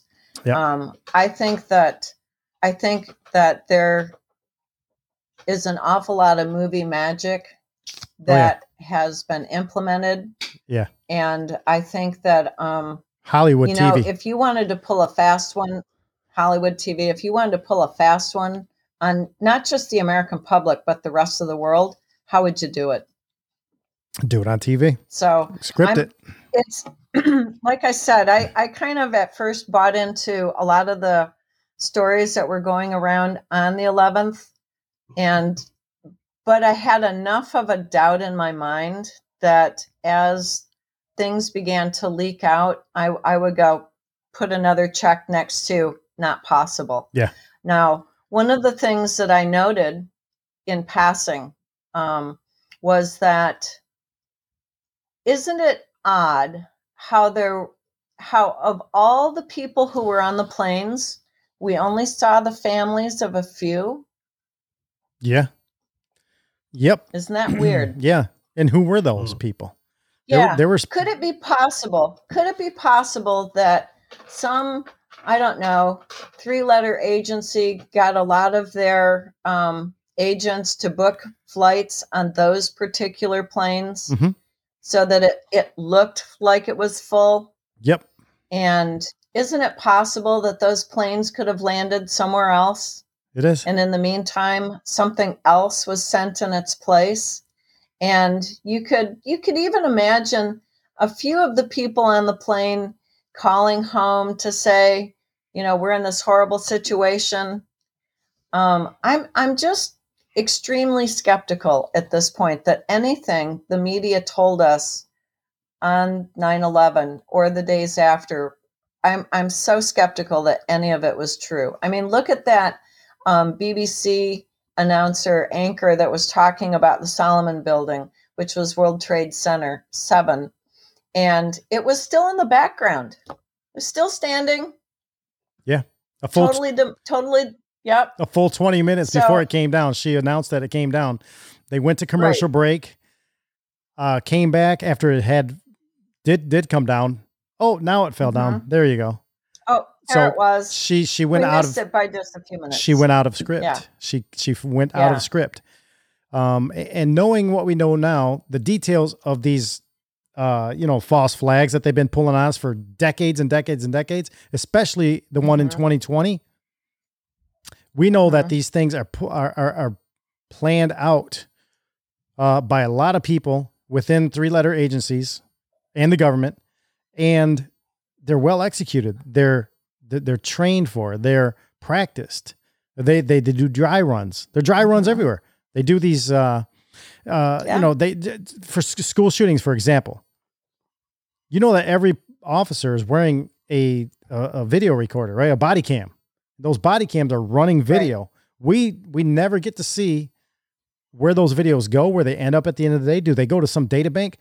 Listen, if, if they want to take some video and make something up, they just reach into this data bank, pull out some video of some testing where they're shooting, uh, you know, uh, blanks at something or doing going through a school or a building or whatever it is.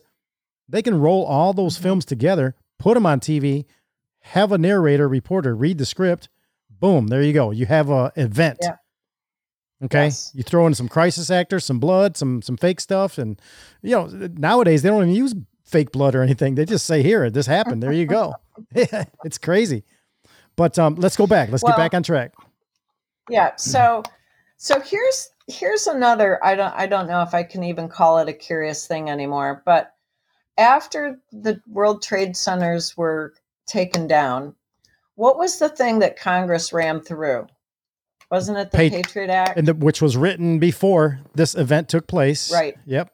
right The, right the, the They had it Patriot Act. The Patriot Act should be called the Traitor Act because that's what it is. right Well, well, if you if you thing, remember, if you remember, oh, I'm sorry, I was gonna say if you remember at the time how they kind of rammed it through too. At the public opinion on it was, listen, um, we're after the bad guys, and if you if you're not a bad guy, you have nothing to really worry about. So, and we were like, okay, yeah, go get those bad guys. I got nothing to hide. I'm just a regular Joe out here just trying to make a living. So, yeah, go ahead and tap my phone. I mean, we, I mean, a lot of us, I mean, we felt like that. We're like, okay, get them. You know, they're Yeah. after us. Yeah. I I I confess I was uh, by the time the Patriot Act started being blasted out over the mainstream media, I was a little skeptical because one of the things that isn't one of the things that it did was it um, gave the didn't it um, Surveillance. the Department of Homeland Security? Yeah, and and also the uh the TSA that was brought Right, in from that. Yep, where they can grope you as you get in line now, and you have to take off all your Right. clothes and the belts and shoes and Right. and all that stuff. So yeah, I mean, it was it was. Well, I, go ahead. I was already pissed at the airlines for getting rid of smoking on planes. So, you know, TSA didn't please me either. But the thing that I noticed about the Department of Homeland Security is there's another country that also had a homeland office. Do you remember what the country was? Was it Israel? Outcast? You gonna guess? Was it uh Canada? I don't. At this point, go ahead. It was a it was a country that was that was um, determined to protect the fatherland. Germany? And George Bush, George W. Bush kept referring to the United States as the fatherland. Now, if he had a German accent like the Fatherland, then I would have been, you know, on high alert. But that alone, that he kept referring to the United States as the homeland and the fatherland, I was thinking, holy crap, is he going to start goose stepping now? Mm-hmm. So this this was very shortly after the towers went down. I don't remember exactly when, but it wasn't too many weeks or months later. And that put me on high alert as well because I was thinking this is looking a lot like a surveillance police state that they're putting the laws That's what they wanted. place and maybe maybe McCarthy should have been looking not for communists maybe McCarthy should have been looking for Nazis and this so this is way back in 2002 right you know Yeah. and I think I I think I might have mentioned this to my son or to a friend and and and you know I always got the you're batshit crazy Yeah. look Yeah. Well, the normies say that That's today too. The normies will say that right today. Right. Yeah. Yeah. So, I mean, my my spidey senses were already on high alert all the way back then, even though I wasn't really awake. Um, but it was those first little pokes at me to get me to start looking, all right, well, what else is going on that nobody's talking about? What Mhm. else should I be aware of? And, you know, as we go through the last couple of decades, I think I finally got to the point, maybe close to, maybe it was right around July or August of 2020. I just sort of sat back and went, okay, God, there's absolutely nothing I can do about any of this. the I can't I can't change it. I'm just one little old person. The best I got is just to just to pray. Yeah. That's all I got. And and and speak out when I see something. You know, Talk to my students. Exactly. Them thinking about stuff. a, a- Christian way of thinking, correct? Mhm. Um, a, a comment just came in from Ghost Oh, I don't know. I don't I don't know. That's a what? Well, your gut feeling was talking to you, and that was God talking to you. Okay, like He does to all of us every day. Well, you listen to yeah. your gut. But uh, Ghost Rider over here, he says it also talking about the Patriot Act, also claimed that Christians were domestic terrorists. So you know that started way back then, you guys, and just ramped up. You know, uh, the the Right. the Traitor Act Right. is um, deep state surveillance on all of us now. So that's what that did. Um, you can throw together Yeah. JFK. I made a meme a couple years ago in 2021 or 2020, one of the two outcasts. I can't remember, but remember that whiteboard meme I made? It said, um, uh, the, the, the people that gave you the, the people that gave you JFK 9/11 are the same people that are giving us the scamdemic right now. Remember something like that? I had that Right. on one of my boards, and um, you know, people were you know kind of perplexed about that. But now, a few years later, you know, they can see it all all wrapped together. It's it's it makes sense now. But uh, sorry, go ahead. over the- yep, yep. over the course of years, some of the other things that I started noticing was sometime in around 2004, or maybe it was 2005, I started hearing um, news about a massive data center being built in, Utah. I want to say Utah. Mhm. Yeah. It's huge, it- it enormous was- building. It was an enormous building and it was going to collect some data.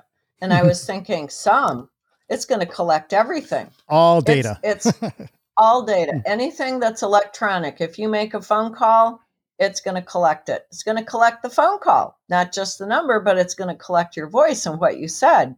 If you send an email, it's going to collect it. And then I, I had a thought. This is going to sound so conspiratorial. I was thinking sometime around, I think it must have been somewhere around 2011. I was reflecting on this data center and I was thinking, well, that's that's kind of an interesting thing. They're collecting all this information. I wonder I wonder if they're collecting information on everybody or just some people. Um, one of my favorite authors is Mercedes Lackey, and she writes um, she writes science fiction books, and some of them are kind of along the lines of fantasy books. But in one of the books, the evil, evil demon queen notices that the good guys have created a door to look through to see what she's doing. And because this door is created that the good guys can look through, she can look back through at them. And I was thinking, ah, a door for you is a door for me. Yep. And so now when you think about it, if there really is continuity of government going on, and if there really is a devolution of the government going on, then that means that there has to be there has to be some white hat patriots that have used this door to look in on the bad guys and see what they're doing too. Could And I think the fact that we're seeing some of these people start getting real wiggly and real skittish, maybe maybe the walls are closing in. Are you talking about the NSA? does that make any sense? Oh yeah, for sure. I'm I'm thinking the NSA is also looking back at them um, to see what's going on, and they're collecting data too. You know, it's it, There's a battle going on, and we're not all not all of us are seeing this battle going on. It's it's behind the scenes. Mhm. Um, the battle rages. The battle it, it, it goes on underground. It goes on everywhere, you guys, and I think it's only going to get more intense as time goes on. It's going to get more um, outrageous. It's going to get more um, hilarious in a sense of once you see past what's going on, it does become hilarious to you. But it's it's devastation, you know. So you know, it, we're the ones that are going to feel the fallout from these deep state actors. Uh, we're feeling it all the time. Um, they have so many tools at their disposal. Uh, you know, they, they they feel like rats backed into a corner. You know, outcast. We we talk about that all the time. Um, these rats backed in the corner, they do dangerous things, uh, dangerous to us. So Well, dan- dangerous to themselves as well. I mean, look at what the new the New Mexican New Mexico governor just was that Friday morning. Yeah, she Friday. put a 30 day ban on the county wherein Albuquerque is. yeah, A 30 day ban on concealed carry and not concealed carry. yep. Second And, Second Amendment um, violations right there. Second Amendment violation, and she comes out with this uh, totally ridiculous statement that, well, you know, my oath to uphold the Constitution is not absolute. And I was thinking, lady, you have forgotten the definition of oath. Yes. And mm-hmm. what there was immediate pushback. It Yeah. wasn't days later or weeks later, it was immediate. And Saturday morning, Patriots in Albuquerque showed up strapped and packed, daring her to come take it. Yes, and and she didn't You take know, it. the yeah. DA said, "I'm not mm-hmm. arresting. I'm not arresting anyone." Yep. The the sheriff should have gone and arrested her. Not don't don't impeach the woman. Arrest her and throw her in jail because she has committed treason. yeah. Now the sheriff's That's what needed to be done. exactly Sheriff. That have- was the message that needed to be sent. that would have been such a strong message, Robin, because you know the sheriffs do have the ultimate power in those counties. So those those uh, there were a lot right. of there were a lot of sheriffs there that said we are not doing this. We're not following that order. But you're right. They should have arrested her. Mhm. They should have brought her out into public. Yep. They should have hot tar and feathered her ass right then. That's what we need to go on right now. This is, I'm telling you, we're, we're getting to those points again. The sons of patriots, the sons of liberty, outcasts, it might be all of us. All right. We're going to get to some point, and the sons of liberty are going to come back. Well, I think the Sons of Liberty are already here, and I think I'm talking to two of them right now. Oh. And I know your audience has many sons and daughters of the American Revolution and even the Civil War in there. Mhm. We are all of us, we are all of us sons and daughters of liberty. And we are being taught a very valuable lesson about what happens when, for generations, we we lay aside our civic duty to know what's going on in our community locally and at the state level and at the federal level. Um, if you've ever read The 5,000 Year Leap by W. Cleon Skousen, the I have the book. the second or third the second or third principle says that the founders knew that the people had to elect good and wise leaders good and wise leaders and i turned around see i used that book in one of my classes and i i had them write up the the item out of each one of these principles that struck them. And i turned around and asked them why would we need to elect good and wise leaders? And they they all kind of got this blank look on their face. And i said wait a minute let's flip this around and look at the other way. What is the opposite of wise? And someone said foolish. So i wrote it up on the board. And i said and what is the opposite of good? And someone else said evil. And i said so now can you see the difference between electing wise and good leaders or foolish and evil leaders Mhm. do we not already have a fool in the White House? It's beyond foolish. It's it's it's comical. It's insane. It's um outcast. Help me out here. You know how I feel about this stuff. It's it's crazy that um you know I, I think we're we're going through a a um a ritual right now. They're putting us through a humiliation ritual. Um to see how we're going to react. wake up or, or- a wake up ritual. Yeah, go ahead, Outcast. Go on, run with that for a second, because um, I'm fed up. I mean, yeah, just to just to pontificate for a second here. Um, you know, one of the things I can't help but think about right now when we think about 9/11 and the anniversary of it is um, the I don't know if it's a conspiracy theory or fact, but uh, Wernher von Braun's uh, caregiver who de- took his deathbed confessional, and he said that the, the government was planning a series of fear events to herd humanity towards a one world government takeover. Yep. Okay. Mhm. I've heard So you that look too. at yeah, so you look at September 11th and you go, holy cow! I mean, if there was ever a fear event that they, they were accom- going to accomplish some major goals, uh, you know, to hurt us in that direction, they did it. Another thing that's interesting is Wernher von Braun said, supposedly said, you know, that uh, the final stage, you'll know you're in the final stage of the takeover or the or the one world takeover when they launched Project Bluebeam, which they're going to use holograms in the sky. Well, that was a long time ago that he said that. I think it's entirely possible that what the, that people on the ground actually did. Some of them did see planes hit the building, but they were holographic, possibly. Um, Well, yeah. that That's entirely But- possible. Yeah, and then the Yeah. other part of it too. I mean, because if Warner Braun, because the tech that they have is years of what we're aware of. Uh, 1st of all, Mhm. then then let's talk about the the the NSA and the gathering of in, intel. I may be beating this drum again on repeat, and I apologize, but I, it's fascinating to think that both white hats and black hats are looking at that data, and it's helping them wage their war, both of them. But what's funny to me, comical, is that if the black hats are looking for the next fear event by listening to us on our phones every day, and they're going, okay, our main motor uh, motor for for running fear is the media, and then they exhaust everybody on the media, and everybody goes, I don't watch the news anymore. Everybody, nobody watches it, Right. Right. That that can you think? Can you imagine these evil, diabolical people that have a contingency plan for every evil event that they're planning cannot control the human mind and what we're buying and what we're not buying into. So when you know they put a puppet president up there that that gaslights us, and people go, "That's not a president. That's a joke," right? And then how does that make them feel? I mean, they're just freaking out trying to figure out, but that also makes them dangerous. Sorry, I'm I'm kind of just running free flow here when I'm thinking about mm, this. yeah. I want our listeners to really consider if they're listening to everything yes, that's scary, but it's also comical because they can't control what we're thinking, and we're waking up like crazy, and they're going, Right. uh, what are we going to try next? We, Yes. we, we rolled out our big card, the UFOs, and nobody's buying it. Nobody cares. Everybody says, yeah, whatever. Nobody cares. They go, try something else. Yeah, Yeah, that- let's go back to the script book. Uh, let's grab the script. Uh, how about COVID again? Okay, let's try COVID again. I mean, they're all over the place trying to get us to be afraid.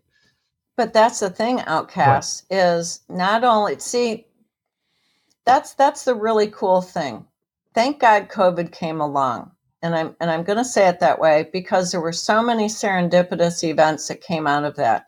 COVID comes along, our school system shut down, so parents can now see what their children are learning online in Zoom classes, and the mama bears come out of the woodwork, followed very closely by the papa bears saying, uh uh-uh, uh, we are not doing this then what else happens? We find out that our doctors and our nurses don't give a damn about our health. The the hospitals jab up everyone they can in sight, and now they're whining and crying and complaining they don't have enough nurses and doctors. Crimea River. Um, that we know the socialist healthcare system is completely, totally bankrupt. Well, now we're seeing it for real.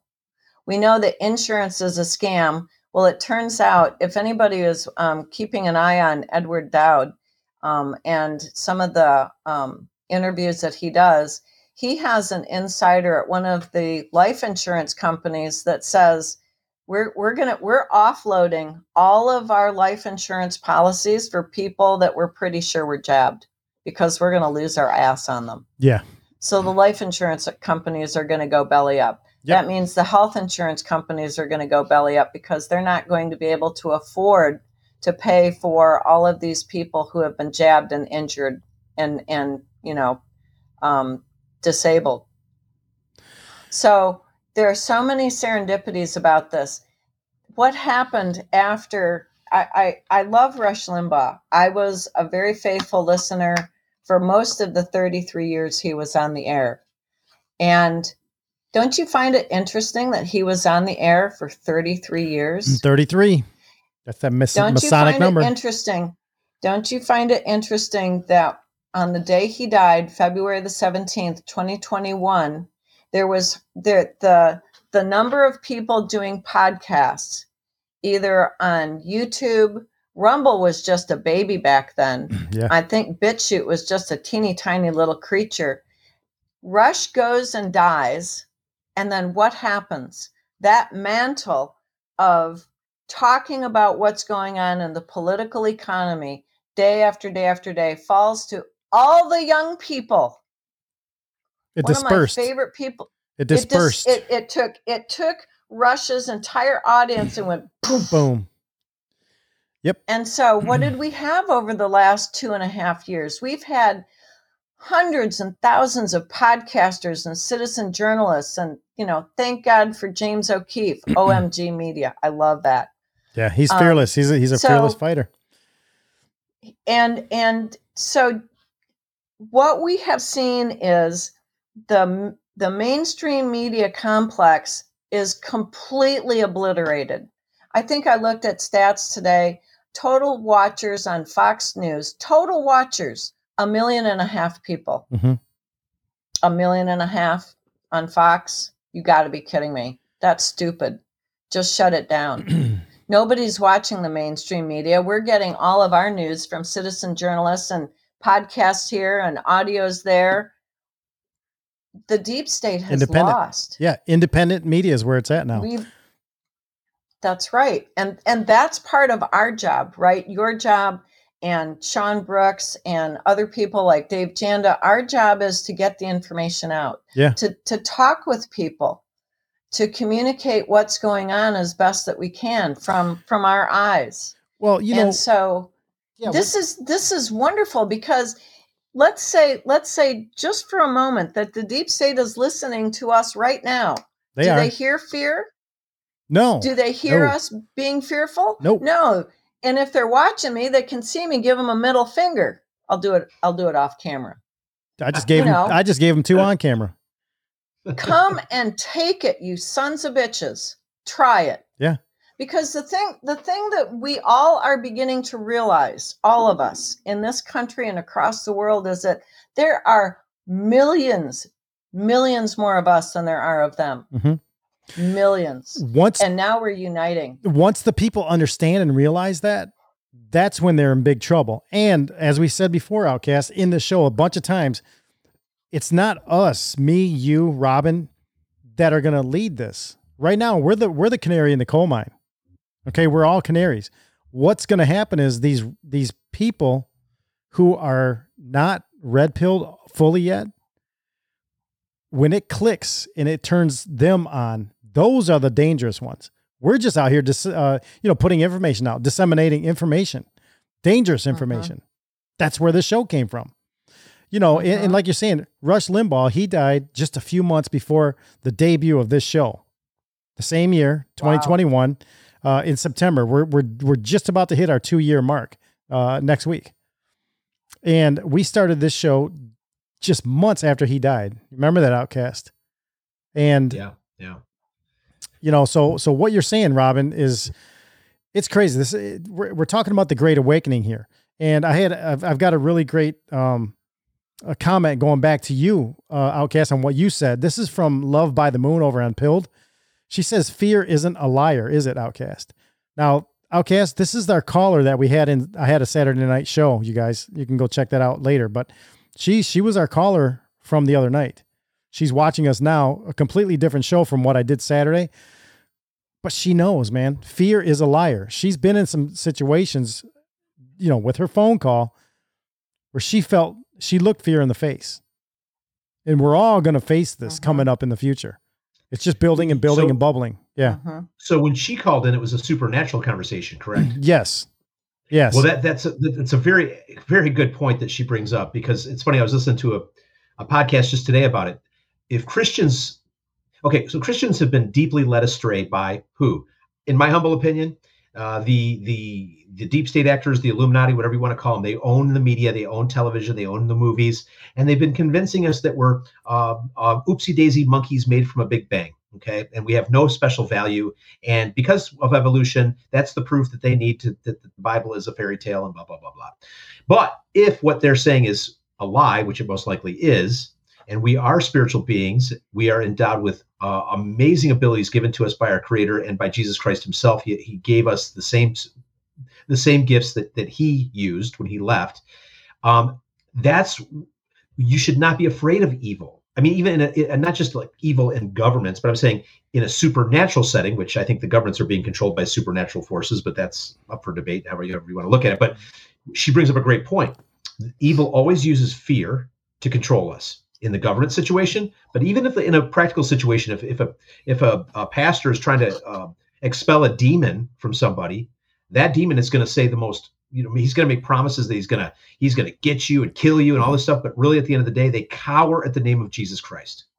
Most people watch they watch all the hollywood movies about possession and they go ooh i, I don't want to ever be in that situation. Ooh it's scary. It's like why are you afraid? If you're a child of god you should be afraid of nothing Yep. so she's bringing up a really interesting point. You're tying in a supernatural conversation into a, a practical government conversation, but the, the, the game plan is the same. If you recognize your power and your authority, nobody's going to trample on you, not in a spiritual realm and not in the physical realm either, right? Nobody can take you until your appointed time, anyways. God's not going to allow anybody. Look at Biffer Mac, right? Yeah, your at- brother. let's Look at Biffermac. Yeah. Nobody's going to take you until it's your appointed time. Boom. There you That's go. right. And, you know, I'm sorry. and it's not up, it's not up to the devil you have a choice. Yeah. Right. just like jesus did when he was standing on the mountain. Jesus had a choice. He he could have gone with the devil. He could have said yeah give me the yeah heck yeah give me all the uh kingdoms of the earth. Oh jeez. But what did, what did he choose? He looked the devil in his face and said get thee behind me satan. Yeah. i don't want you. Yeah, you know, and, and and just thinking off the top of my head about that, Robin, it's interesting because he he wasn't tempted by anything on this plane because he knew that the greater was beyond this, right?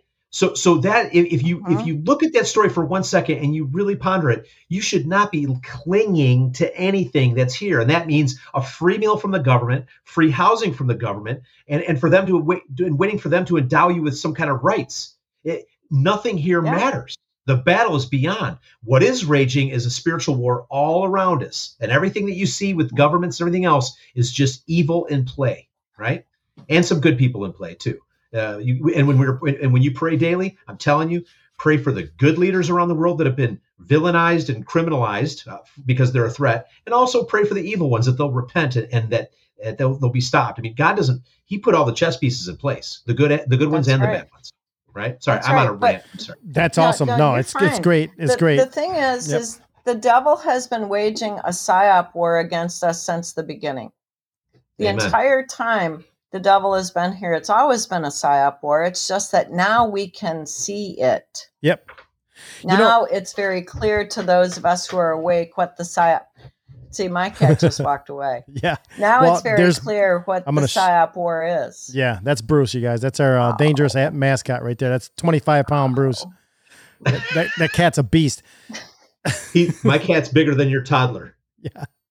That's awesome. He's great. So, okay, Robin. Your cat's Um, bigger than three of mine. Uh, Robin, let's get back. Look, it- let- let's get back on track. We have about 20 minutes left. Why don't Yeah, you bring sorry. us bring us in for a Oh, good, no. strong landing? Yeah, time goes fast when you're having fun. So, um, No. br- br- yeah, bring us in. Tell tell us where you want to go. I think the only place that we can go with this with this particular show tonight is to remind people first who's got your back. Right? Yeah. And second is to be very skeptical about what you see out in the media. Um, one of the tricks that uh, politicians and their cohort media like to pull is using the Overton window um, to focus on items that the public can accept. Now, um, if you know anything about Joseph Overton, he was a Michigander. Yeah. He was the co-founder of the Mackinac Mackinac Center for Public Policy, I think is the title of it. And Overton came up with this idea that it that politicians do not introduce ideas that are unpalatable to their constituents. So a politician will keep an ear cocked to what the um, the public is talking about and what they are willing to accept. in this Overton window, it's literally a window that moves up and down the scale between freedom and tyranny. Yeah. Now, one of my favorite people to read lately over the last year is a Substack writer by the name of Burning Bright, and he's on. Um, he's part of the Badlands Media Productions, and he came up with a little side, a little side story about Overton's window, and he called it Overton's goalpost. So, so Burning Bright on Substack, Overton's goalpost. Now, Overton's goalpost is the story that the media tells you about where the Overton window is somewhere between freedom and tyranny.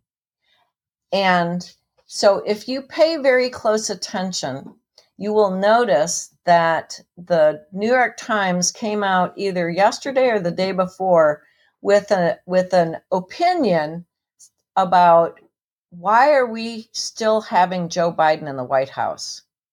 Now that's to me, the New York Times and the Atlantic are two lefty journal papers that basically send out memos, Rush Rush Limbaugh's famous 4 a.m. talking points, but they are the they are the like the town caller to the liberal, liberal, liberal left. And um, they're the ones that are saying this is the direction that we have to go. We got to throw Joe Biden under the bus. He's taking the whole Democrat Party down. We're never going to be able to survive into 2024 with him. So they're getting ready to toss him. So Overton's goalpost is the media telling the story about where that Overton window is. And the Overton window, in my opinion, for a lot of things has been pushed so far down close to tyranny that we're sitting on the basement. Yeah. But all of us in the Patriot Army and the Digital Army, we're pushing that Overton window back up so that those items that used to be unpalatable, like pedophilia, that the lefties are trying to normalize are going to once again become unpalatable and undesirable. Does that make any sense? It does, yeah. So we can Yep. we can so there are in other words there are signals and um what would you call it if you're doing if, you're playing poker it would be a tell right you can see what's going on the way the media wants to push the herd by the stories that they're telling um, for example a week or so ago when this whole idea about masking came up um, Fox News had a had a little stint with their outnumbered gals, and they were talking about how masks really didn't work, and they they kind of went around the curvy couch talking about their little mask stories, and I I, I saw that and I thought, but you assholes pushed that. Yeah, they were part of it. Yeah. You you you were part of this. Don't don't sit there and lecture to me about how masks don't work when 2 years ago, 3 years ago you were telling me I couldn't possibly live without one. Yep.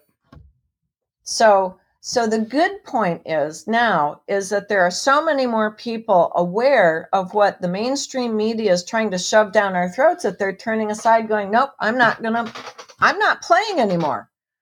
Take your stupid game and shove it up your ass. They're going to have to come up with a new scheme because these ones aren't working. They know it. And, you know, they talk- don't have any more schemes. Talking- they tried aliens Yeah. this earlier this summer that went nowhere.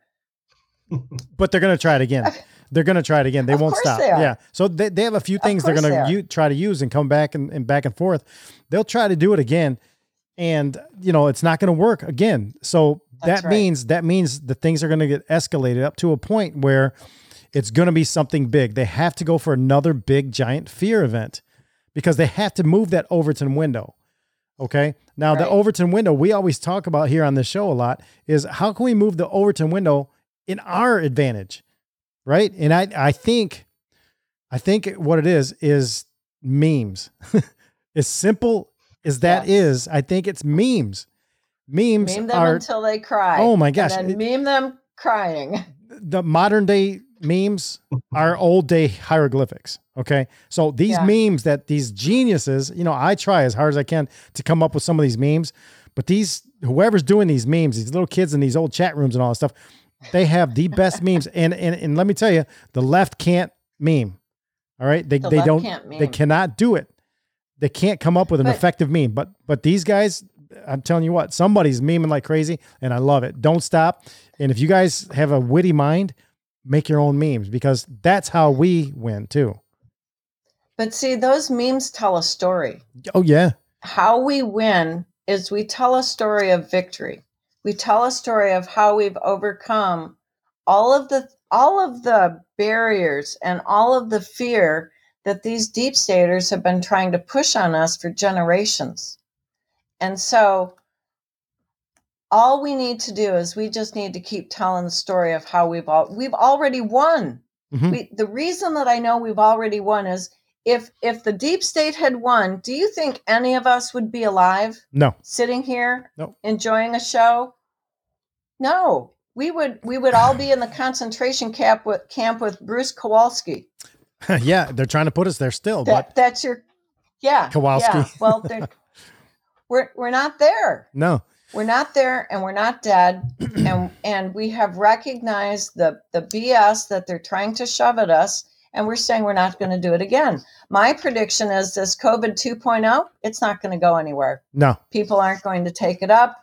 The um, pharma companies are going to lose billions of dollars, which I hope they go under very soon.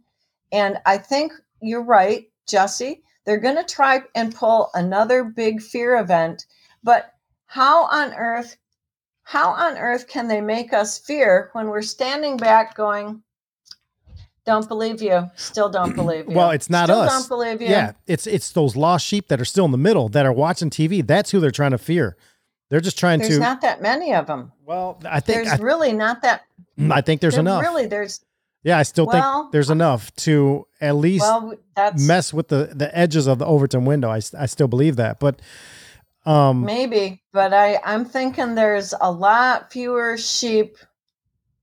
I'm thinking the deep state is hoping there's lots of sheep when really there isn't. right. And we're which gonna is why their next thing is going to fail too. and we're gonna find out because we're gonna be here. That's right. You know, so we're so still here. All right, so listen, I have you sent me a few photos and a video. Um now this is going back to the whole 9/11, the day of 9/11, September Mhm. 2001. What do you let let's go with the photos first. And do you want to Okay. um it- it- talk about what's going on here? I'm going to take us over to a photo screen and, and Out- Outcast is going to love this. You ready guys? Here we go. It's way too loud. It blew out my eardrums. But anyway, all right. So let's talk about the strength of planes and their wings. Do you want to go into that, Robin, and tell us about what happened? Just just the strength of plane wings. Oh, hold on, you guys. Hold on, hold on, hold on. I got to bring her audio up. Hold on.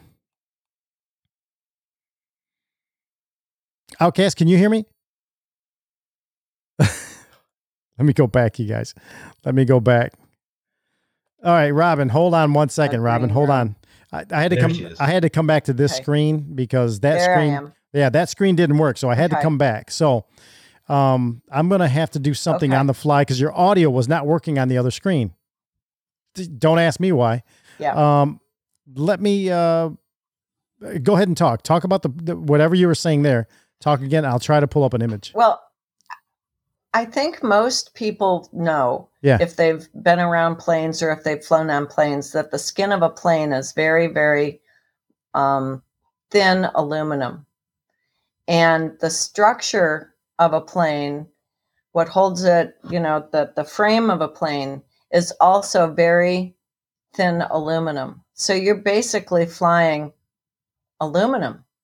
It's not strong enough to go through steel and especially the steel on the World Trade Center towers. When Donald Trump came on um, the morning of 9 11 2001 and talked with WWOR TV, he was saying there's no way that planes could have flown through, crashed through the steel structure of the World Trade Center because that that trade that that building was built to withstand a an, an impact of I think a 747. Yeah. So it there's no way that a plane could fly that an aluminum plane could fly through the structure of a, of steel that had been that was literally the cage around the building. And so um, one of the one of the pictures that I sent you was a picture of um, a wing of a plane not going through a telephone pole, a steel telephone pole. The, the steel telephone pole basically was about to shear off the wing because the, the plane the, the wings are not strong enough. The plane is it's like a cigar tube, maybe a little stronger than that, but it's it's no more it, it's no more stronger than that going through steel. And so there's just no way planes went through those steel girders on And the World Trade Center. yeah, and and to show what you right here, I'm going to put it it right here in between all of us, right? So I want to show you guys. okay. Yeah, I, I found a workaround, so I don't have to go to that old screen again. But um, right here, you guys. Now tell There me. you. There you go, right there. So what we have here is a plane wing hitting a light pole, and it says. Remember when they claimed aircraft wings cut through a mesh of reinforced steel beams? There you go, right there. What's Right. going on? And that's at low speed. Right. This is at very low speed, meaning the pressure Mhm. is going to be, you know, more force there, um, more, more. Um, uh, what am I trying to say, Outcast here? Uh, when you go through something fast, it's like striking through. I in karate, I, I used to break wood with my fist and everything. So if you go too slow, you're not going to break it. If you go real fast, you'll break it. But Mhm. we're talking about very thin material here. Uh, don't Yeah. uh, outcast. Don't birds on takeoff take you know they They'll hit they hit a flock of geese. It crushes in the front nose of these planes. Come on now. I, I Right. work with aluminum every day. I know how thin aluminum is. Yeah. At the Well, very it- least, if those planes had had truly hit the towers at the very least, you would have seen a smashed up accordion plane up against the side of the wall with the landing gear falling down on the ground. Yeah. that's the very least you would have seen. And Right. We didn't see that. Mm. Yeah. Yep. Outcast, what do you have to say Yeah. about this picture and kind of detail it here in the end here? Go no, ahead. I mean it speaks for itself. I, I, you can't look at it and not understand what it's what's it's illustrating. And the other thing too is Trump was speaking back then so authoritatively because he oversaw the, the building of structures all over New York City, and he knew that this what not only what how they build them, he knew the codes that they were built under, and he's going, Right. this this doesn't make sense. Yeah. he knew Right. something was off. Yeah. Yeah. So Yeah. I'm gonna take that screen. that. Yeah, I'm gonna take that off, and I'm gonna add up another one. Now the next one um, is a little bit of a longer photo, which means I'll have to scroll up and down. But um,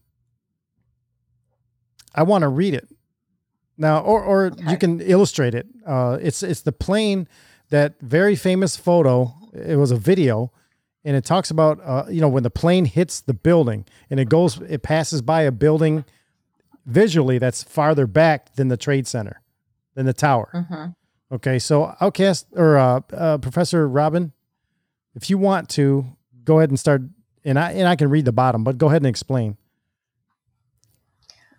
So, oh man, I, I can't even read that writing. It's so tiny. Well, it says CGI plane wing Yeah. disappears behind the distant building yes, where the wing should be in front of the building. yes, I mean, I think the Outcast might actually have. A, a, I think the idea that this might have been a holographic image is is correct. Um, I've seen a lot of these different um, CGI type of breakdowns of the, the the planes planes hitting the building, and that's what makes me more and more convinced that this was just a sham. That these buildings were were rigged to blow with, um, I don't know, thermite or something. Nanothermite. Not dynamite, but something that would something that was stronger. And if you if you remember, there's a very famous photo of, I think it was the following day on the 12th of September. It's a very famous photo of one of the girders on the ground, and it sheared off at an angle. yeah, straight, Yeah. nice. Like, okay, now It's nice, straight, almost like some some wire was wrapped around it at a certain angle so it would shear down. Yeah, what you're talking Yeah, about there. I've- Yeah, I've seen that picture a lot of times. And what that is is they set those charges, those blast charges, when they bring buildings down, Mhm. they set them on angles Mhm. for what they need that part of the building to do.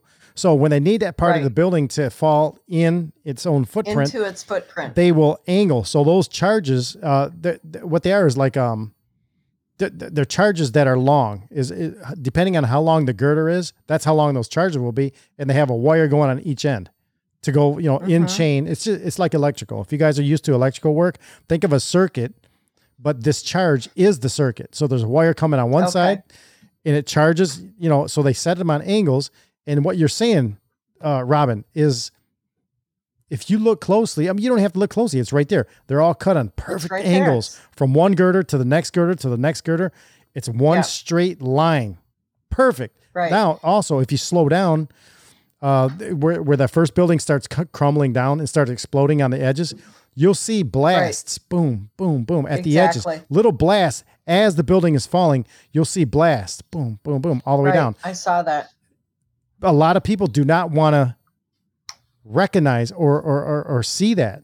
You know, it, I don't know. There, there's so many ways we can go And and and do you know why they don't want to recognize and see that? because they're comfortable. Because that means, well, it's so much more comfortable to think that we've got some enemy halfway around the world that's willing to blow up our buildings. yeah, Yep. It's much less comfortable to to look to look at your own government or people within your own government and say, "My God, they're out to kill us." the enemy is here on our ground, talking to us every day. That's where the Yeah. enemy's at. Yeah, that's what you're trying to say. yeah. Go ahead, Outcast. Well, I just it, it's not apples to apples necessarily, but it is tied in. I remember um, I met a uh, an Afghan uh, soldier who was in Afghanistan. Uh, he was a veteran, and this I can't remember how long ago. This was ten or twelve years ago, and he said, "Do you want to know what I was doing in Afghanistan?" I'm like, "I don't know. What are you What were you doing?" He goes, "I was guarding poppy fields." Yes, I remember. And I was like, yeah, I was like, Wow. I was like, what, what, what? And then he didn't say much more. He let me just stew on that, and I was just like, "Oh man, that made my brain hurt." Because I'm like, "So you're you're telling me the U.S. government are drug dealers?" He goes, "All I'm telling you, man, is my job was to guard poppy fields." So when you realize once that was a wake up for me, it's like, holy cow! Once you can accept one thing, the whole thing falls on. I really badly wished I. I mean, at the time, I was thinking, I didn't want to hear that, Yeah. but Of course I can't not. unhear it. Um, Right. I can't unhear it. I'm going to um, before we go to the next video here. I'm going to read what's at the bottom of that picture that you you you, you were talking about here with the the wings where they should be in front of the building, not behind it. Talking about the CGI. So can you see that now? I'll I'll read it out loud if Yeah. you, if you can't see it. It says, "You guys right here, listen."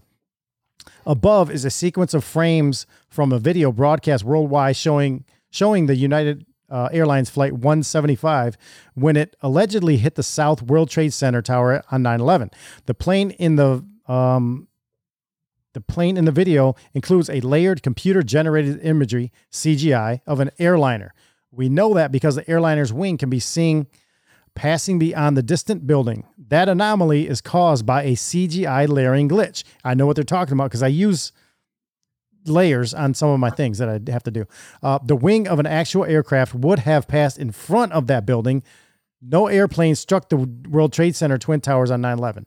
But the CGI airplane video was widely broadcast as a proof that the Twin Towers were destroyed by airliners striking the buildings on 9 11. It was a cons- conspiracy, meaning planned by more than two people, uh, that included the mass media. Now, I'm going to get that out of our way so we can they can see Yeah. us. So, um, wow. Let- Why don't we get to this video right now? Uh, because we Okay, are yeah. at our nine o'clock time and we are Sorry running about over. that, guys. That's all right. Hey, That's I your didn't mean fault. to. No, we were all talking. No, it's not your fault. Um, all right, let's go to this video now that you sent me. And it's gonna start and and I will stop it. Um okay, there we go. I will stop it so that you can talk pre-talk about it. Okay. I want to make sure can everybody hear this? Okay. All right. So You're gonna have to. Okay. right there. So see the spires. Yeah. Can you guys hear See us? the Yeah, they can hear us. Go ahead.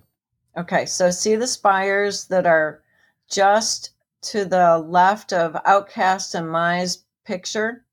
Watch those spires through the next couple of seconds. And and what she's Watch talking what about happens to them. what she's talking about spires, you guys, is the leftover. There's like an antenna or it looks like an I antenna. can't hear. I can't Yeah, I hear can't- Jesse. I Oh, can't hear there we go. Sorry, sorry, Sorry, sorry. Jesse. Can you can you hear me now? There we go. Okay. So what you're talking Yeah, about can- is those the, the antenna type of thing sticking up right there. Um, sorry, podcast listeners, you can't see this, but you can always go back and watch. Anyway, let's go in in, Yeah. in about the 12 to 15 second mark here. Watch what happens. It's going to just Watch what happens vaporize. spires. It's going to vaporize into nothing. Words. Mm-hmm. You can see large pieces of the building falling. You can see the smoke rising. You can see a portion of the s- the, the There side goes. of the building now just being covered on the right There it side as I goes. look at it. It turned to dust. smoke. Did you see it? Yeah, It what happened, to Outcast? dust. What happened? It turned, turned to to smoke. dust. Look, look, I'm moving What it. is that? Look, I'm moving it back and forth. That is crazy. Can you viewers? Now, you, I showed this to my students today, and they just, their brains were just, Yeah. steel, That message with your steel, steel does not turn to Doesn't dust vaporize. unless there's an, an an additive or an added active ingredient to make it turn to dust like that. Look, There's look at no, it. There's not even any fire around it. It's not No. like there's. It's not No. like it, There's no fire. No, it it goes No. to dust. Now think of weapons that we use from Raytheon, Lockheed Martin. Think of all the stuff that the Mhm. military industrial complex has. Outcast. right. Think about what happened in Maui. Think about what happened in Tur- So- Turkey and all around the world. That's Right. what's going on. Look at that. So, Oh so Oh all of gosh. this, all of the ex, all of the experts I've been reading about what happened in Maui. It was DEW weapons. It was laser this. It was laser that. It was laser something else, but it wasn't lasers. What do you think? Really. I think it was lasers. I think We've I done think shows a on it. that Yeah. can I think a laser that can burn through a house and turn a washing machine and a clothes dryer and a and a dishwasher to dust is not a regular fire. Yeah. That's what I think. Yeah. And melt So- glass and, and melt aluminum engine heads. Well, well, here's That's the, right. Yeah, and, and but not blue tarps. that's the thing. It's Right. like you know we started dispersing blue tarps all around. So you know get get get down to the hardware store and get some blue tarps because I got to um, get me a blue tarp. it, it's wild. You okay? So go all ahead. the evidence is in front of our face. Yeah. The, problem that most people have as they're beginning to wake up is the disbelief that that their government is out to kill them. Government is supposed to be here to help. Isn't that how we were all raised? Gov- I'm Yep. from the government. I'm here to help. well, that's what The Ronald nine Reagan most war- warned us horrendous about. words in the English language. Yeah, that's what That's Ronald a- Reagan warned us about. I don't want That's a any help. bitter- I, I Mhm. That's don't a want. bitter pill for a that's a bitter bitter pill for a normie to swallow. That's tif- that's very difficult stuff to Yeah. accept. Hey, Right. um, But when but, but once you Right. see it, you can unsee it. That's Robin. for sure. Yeah, Robin, I like your sarcasm. It's good. it's good. Yeah. Um. No. So we know though that all of these false flags, we know that these false flags kill people. We know that people have died. Yes. We know that people have been hurt. Look at all the thousands of people that died during 9 11. And beyond that, look at all of the people who were disabled with um, poison in their lungs from the asbestos and such, from the dust that was supposed to be okay to breathe. hmm that's fine. Yeah. Mhm. So, but the, the point is, is all of these things are done in order to make us cower in fear. And the faster we can get people to the point where they are unafraid and they're standing on their own two feet and we're standing shoulder to shoulder. I have people on my left and people on my right, and we're not going to back down. No. We're not ever going to back down. We're never going to quit. And these SOB deep staters, you better run. There's no place to hide. You will be brought to justice sooner or later. That's my message Amen. to them if they're Amen. listening. Yeah. Amen. And and you know, people are gonna have they have to get to a point where they realize either you are gonna be subjugated or c- or murdered by these people. Okay. You might as well Yeah. stand up and fight because what they have planned for you That's is going to be mis- is misery, and if and if you if you live and if you die, so what do you got to lose? Stand up, right? Just stand up. Yeah. Fear not. Fear not, good people. So, Outcast, uh, uh, I want you to hear your uh, outgoing message for Robin tonight before she heads out. Well, earlier you had asked me about part of my uh, church hunt experience and, and leaving my church and stuff, and I just wanted to just tell a little encouraging, interesting thing that happened to me uh, a week ago. So, in my process of being churchless and uh, visiting different churches and trying to find something that fits, I um, uh, you know, I was praying and I'm going, God, I feel like I'm getting a little distant in my walk because I don't have a home family, church family, and I don't have a Bible study that I really enjoyed anymore and and I got this very very clear message in my heart that was him God saying to me, um, I need you to be able to stand on your own two feet. You don't need to be reliant on a church. Not not that not there is a place for the church. I'm not trying to discount all churches. I'm just saying for right now, I want you to be grounded in your faith without being um, shepherded that way. You have to be able to do it on your own. I was like, okay, I Mhm. hear you loud and clear. All right, I got to be able to do my own Bible study without having a Bible study leader.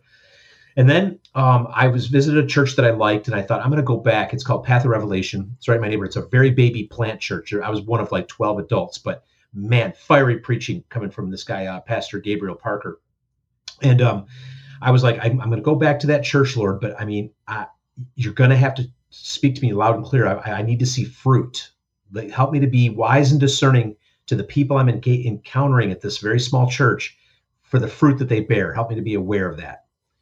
So I get there, and right off the bat, Pastor Gabriel starts his sermon. He says, Listen, I am more than happy to be your shepherd. That's my job as a pastor, is to shepherd you as a congregation. But don't rely on me. I want you to be self sufficient. I want you to stand on your own two feet and read the Bible on your own and become a. And I was like, Holy cow, that's exactly what God told me, right? Next thing you know, he's, he goes into his main bulk of his sermon. He's, he's reading from um, John 15, which is uh, the vine and the branches, and it talks all about bearing fruit. That's what he preached on that day was bearing fruit. And I was just like, every time I pray and ask for a sign, he clobbers me over the head with it. So I guess my, if that doesn't amaze you guys, I don't know what will, but I just want to tell you guys, I anybody out there listening, ask and you, re- you will receive. Knock and the door will be answered. You have to ask God for clarity. Say, listen, I'm listen, I'm thick-headed sometimes. You're gonna have to beat me over the head. But what do you got to what are you telling me? And you have to be have enough of a prayer life that you can hear him respond when you ask. You have to mm-hmm. stop asking for stuff or, or for you know immediate solutions to your problems, but rather for wisdom and discernment and revelations. Ask you have to be asking actively for um, clarity and for his will to be played out in your life and for his guidance for what's best for you. What you think is best for you, you might be off course. He's the one that closes doors and opens doors, and usually it's the most appropriate. So, I guess what I'm trying to say here is in the journey for my church, uh, I'm asking for signs, and boy, is he delivering. So, when your, your prayer life doesn't say, God, find me the church that I need to be at, and I said, God, give me the wisdom to understand which church I should be at. To give me, you know, help me to see the sign, you know, and then he'll communicate. So don't be shy. Ask for that wisdom. Don't ask for instant solutions to your problems, but rather ask for the wisdom. So, anyways, that's my closing comments. For I don't know how cohesive that was, but that's what I want to share. That's awesome. Sounds like you got some fruit. Yeah, that's good. That's good, brother. Thank you. yeah. um, all right. So Professor Robin McCutcheon, you Marshall University. Uh, is there anywhere that you want the, viewers to go and see you or the listeners go and see you, hear you? Uh, is there something that, uh, you know, a place, uh, I know your website, is it link-sync.com? Yes, it's linksync.com. It's lync dash sync.com. And it's a it's a free site. I've got links at the top of the page for all of my radio and uh, podcast interviews. I've got my in the classroom lectures, which are all my micro and macroeconomic lectures. And then I've got my freedom lectures, which are my Atlas Shrugged class. And all of this is free for people to go and listen to as many times as they wish. It's part of my gift to humanity. Um, it's just a tiny little piece, but you know, maybe it'll make a difference somewhere. Awesome. Well, I love it. And, you guys, thank yeah. you so much. Thank you so much for having me back. I really appreciate you letting me spend so much time gabbing your ear off. And Outcast, I, I am so thrilled to hear that your brother is recovering well. And I, we will continue to pray for his speedy recovery fully. It is so appreciated. Thank you. We covet your prayers and everybody listening out there. Uh, it moves me to tears to think how everybody rallied around with their prayers like that. It's it's powerful. And thank you for coming on our show again. You always bring the fire. You are a beacon of light. You are uh, wisdom calling in the city, the town hall square, uh, asking people to open their eyes and see. And we really appreciate your unwavering dedication to your feather, fellow brothers and sisters out there to help them see the light. It's an honor. Thank you so much. Well, Dr. Ro- or Professor Thank you. Robin and Dr. Robin McCutcheon. I mean, great, great presentation tonight. It's always fun to talk to you and, and just know that you're always, you know, you're always uh, in our minds here on this show and you're always going to be uh, a regular guest from, uh, you know, as time goes on. So let's figure out the next thing. I do want to talk about the Atlas Shrugged. Um, I have the book that's about three inches thick too. And uh, Yes. it- it's hard to get through, but um, maybe you can help us get, you know, get get to the some some points in that book that helps us relate to what Ayn Rand was talking about in those in, in those words to today, because uh, there's a lot there's a lot there, you guys, and uh, it- it's an important book. Oh, yeah. And um, I think you are There's are so many layers to that onion. yeah. Awesome. Well, listen, it was great to see you again. Um, we, we pay attention to where you're at and what you're doing and, uh, say, say hi to all of our other friends if you're going on any other shows. And, um, you know, we're out here and we're doing this and, um, we're all God's children in this battle right now against, uh, uh, uh, the darkness and the darkness is not going to stop until it's made to be stopped. So thank you, Robin McCutcheon for coming on. Thank you so much, guys. You have a pleasant evening. Thank you. Awesome. Well, there she goes, Outcast. Was that good or what? Oh, oh she's always great. oh, it was it was a great time. Yeah, I'm glad she was uh, able to come on again and and, and join us with uh, you know everything that she had going. So, um, Yeah, no, I, I I'm gonna. Yeah, I'll drop that out there. So there we go. And Ham Hock always brings the fire in the comments field over here, keeping it lively too. Oh yeah, he Actually, does for got- sure. We got a lively group here. We got you know Ham Hock, uh, Music Lover, Monster Mike. We got a, all kinds of good interaction. Yeah, and, and that's just on Twitch. You know, we have a lot of people right now watching on uh, Rumble. Rumble. Rumble's got a really great uh, crowd going right now. I haven't heard from any of them on Rumble. I'm going to check the Rumble Rats, uh, Rumble Rants, uh, the Gold Pills on, on Pilled Foxhole. We have a nice. like that Rumble Rats. Maybe they should change it. And uh, super chat. So um, if you guys want to send us a super, super chat to get in on the show, I'll be checking those here in just a few minutes. But um, Outcast, uh, it seemed like the people over here, we have like, remember I told you about our Saturday show that I did? Um, Mhm. Now, a lot of the new people, there's a lot of new people watching over here, especially on Pilled Foxhole and over here on, on Rumble. Uh, Saturday, I did a show. It was a, um, it was called Spooky Saturday Night. It was not like this show. It was still Dangerous Info podcast, but it was just a, a spooky Saturday night. And we had uh, we talked about spooky things, right? And we had a caller on, uh, Love by the Moon, and she came on what I talked about earlier. You guys might have to go back and listen to the whole thing again, but I suggest you guys go back and listen to that. It was just before episode 111, which is this one here tonight. Um, and Trusty Turnip. Okay, Trusty Turnip was uh, a brand new listener and viewer. So we, we, you know, different day, different time, and everything. We found new people, and the people found us. So uh, it, it's so glad. I'm I'm very glad to to to connect with new people. You guys, this is what this is all about. So if you're watching wherever you're watching, please hit the like button. Uh, if you have a like button, hit the share button wherever you have those. Please do that. But um, I've got some messages here from well, Trusty Turnip over here on Pilled. She sent us a what she sent us? She sent us a cookie. Outcast. So I'm gonna split it in half and give you half of it.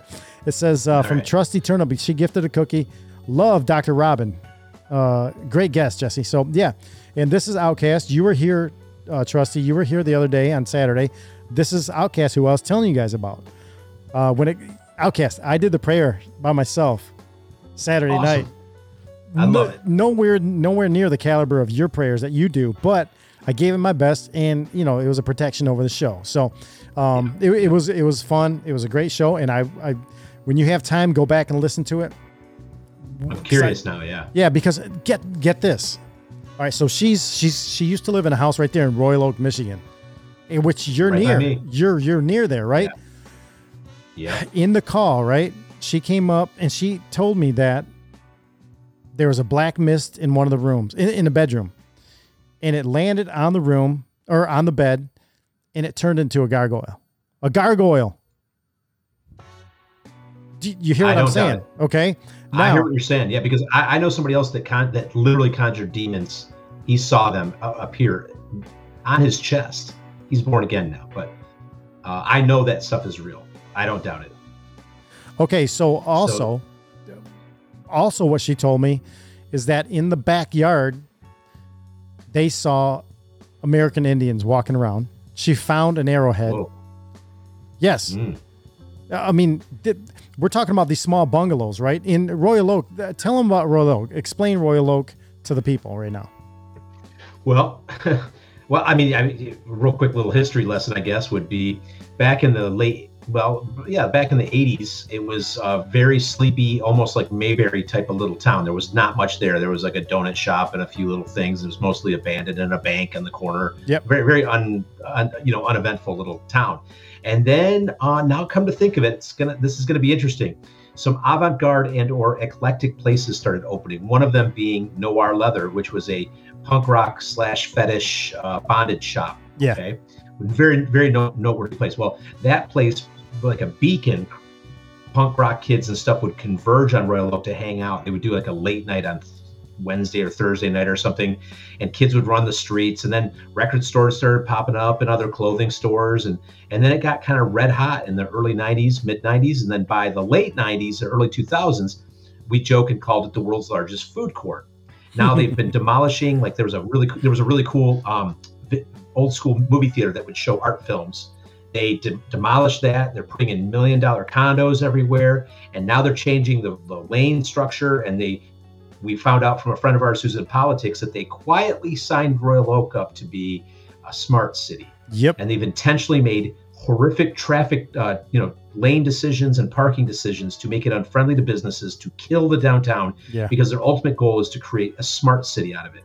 So, anyways, there's a lot of history with Royal Oak. There's also a, a notable large cemetery on one end of town. And in the 80s, I believe, they wanted to put a road through it. And they there's supposedly been people seeing a lot of apparitions on that road. So very poltergeist accusations are being made that they moved the headstones, but they did not move the bodies. Yeah. So um, that's another little tidbit about Royal Oak. It's a very old town, uh, but it, it's it's we've seen a whole ebb and flow of it becoming a gentrified hipster city to turning into a commercial restaurant town to even that dying now for to make way for this new vision of a 15 minute smart city. It's quite quite the saga to, to, to see it unravel. Well, if that's going to be a Is that smart, too much info? Sorry. No, that's perfect because if that's going to be a smart city, well, they've chosen the right city to do that because those people in, for the most part, the ones that I've met and been around and, and heard, you know, overheard speaking, um, they will buy right into it. They are the perfect people, uh, subjects for a smart city, which is following government, well, complying with everything, taking all the jabs that you can, uh, guzzling all the uh, the mainstream media. Um, you know, the fluoride guzzling COVID zombies basically is what they are. Which that's not us. This is me right here. I'm I'm a do not comply guy. I live out here in the stick, so. Um, but I can get down with these people too because I, I want those people to wake up to see what's going on. I do not I, I do not want to see humanity taken over by these deep state globalists. I, I, I hate seeing it, brother. I hate it. Hamhock says Ferndale was where old ladies used to get their wigs, and he is absolutely correct. When I moved to Ferndale, it was uh, there was like I think there was like three or four wig shops. I don't know why. I don't know why. Don't ask me why, but there was wig shops downtown, and nothing else could thrive or survive. And then Royal Ferndale followed suit with Royal Oak because people that didn't want to pay the price of being in Royal Oak were moving to Ferndale. Yeah. Now we've seen that run its cycle. It's it feels like it's already degenerating in Ferndale. Lo- uh, love for a minute there. Yeah, love by the moon. She says, yeah, yuppie city.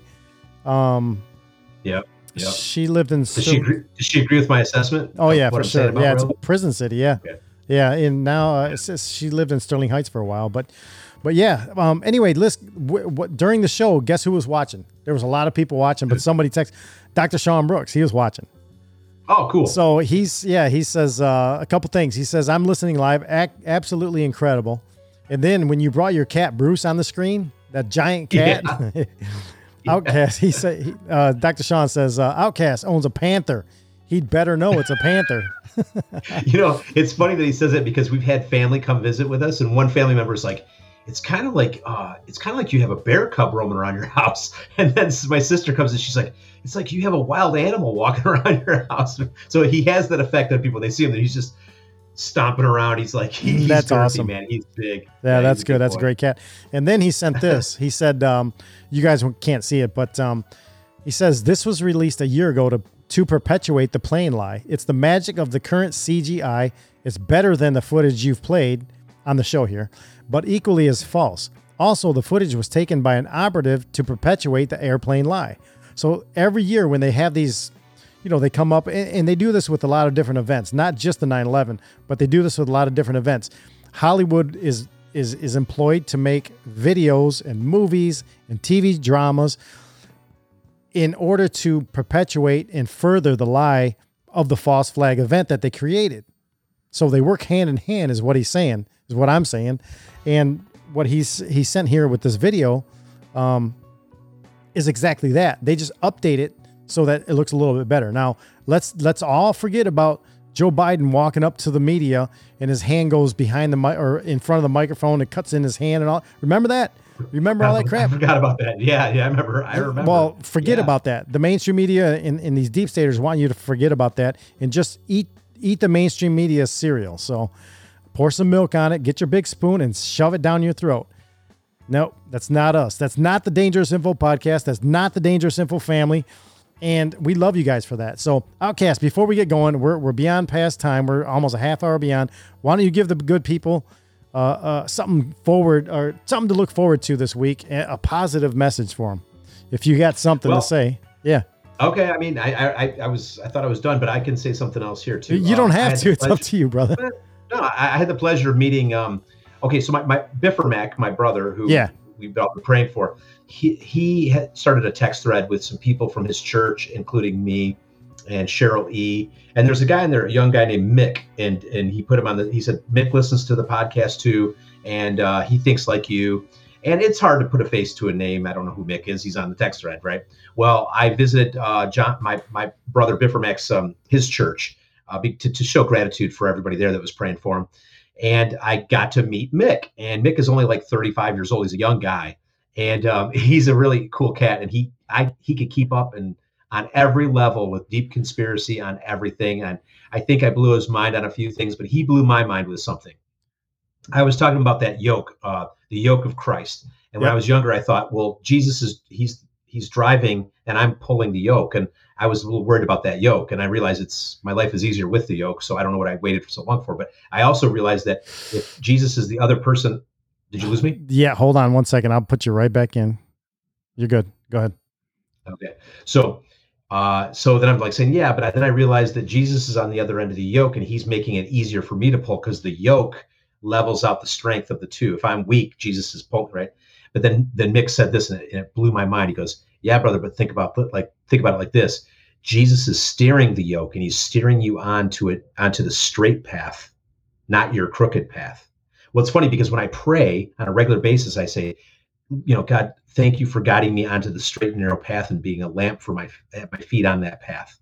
And then Mick said, He's steering you. And then he said, you know, there's the eye of the needle that, that they talk about in the Bible. One of the concepts is there was a one of the entrances to the city was a narrow gate, and they called it the eye of the needle because your your camel would actually have to stoop down to get into it. But he said, you can't thread the needle if your thread isn't straight.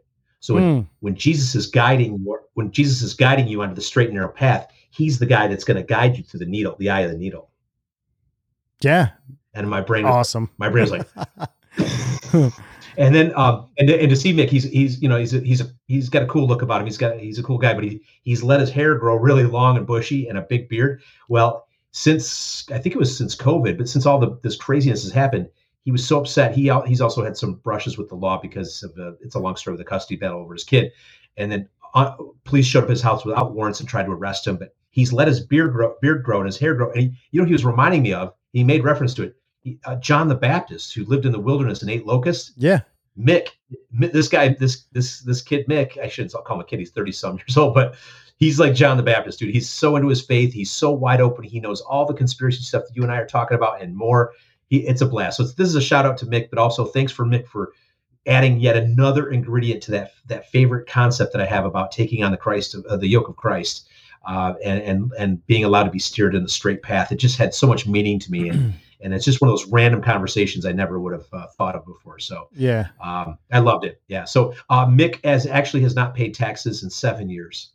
Well, we we need to get Mick on the show and figure out what his That's secret, what I secret is. Yeah, and, and do that Yeah, and, and and- talk with him. So let's do he, that. He, he's he's he said he'd be willing to come on the show. It's funny. I, he that you, that you jumped on it because yeah, he said he'd be willing to tell his, his All right. story. He's Yep. got we need that. We need that. Uh, everybody cool. needs that. That's one way to delete the deep state and the you know the the illegalities illegal. What am I trying to say? Illegalities of what's been going on for decades and decades and generations. So that's what we need. We need Mick on here. So listen, Outcast, excellent. I'm gonna check the um, super chats right now and the Rumble rants and what else? The the gold pills. So we have a new follow from Green Phoenix 27 over here on um the super chats. Thank you, Green Phoenix. And there's no matches, but but I understand what you're talking about, right? And also over on uh Trusty Tr- uh, Trusty Turnip. Oh, and Love by the Moon says they they say Royal Oak is a city of douchebags now. That's so funny. Royal Oh. royal joke. Yeah, royal royal joke, royal, royal woke. Yeah, whatever you want to call it. Come Royal on, royal woke. Yeah, royal woke. Get your stuff together. Come on, we need you. The Um, world's largest food court. Exactly. That's awesome. So listen, you guys, uh, thank you guys so much for, you know, I'm checking the Rumble rants right now. There, there's no Rumble rants, but um, a lot of likes. Thank you guys for, for liking everything. And uh, Steve Camber over there, he says we need to quarter these bastards.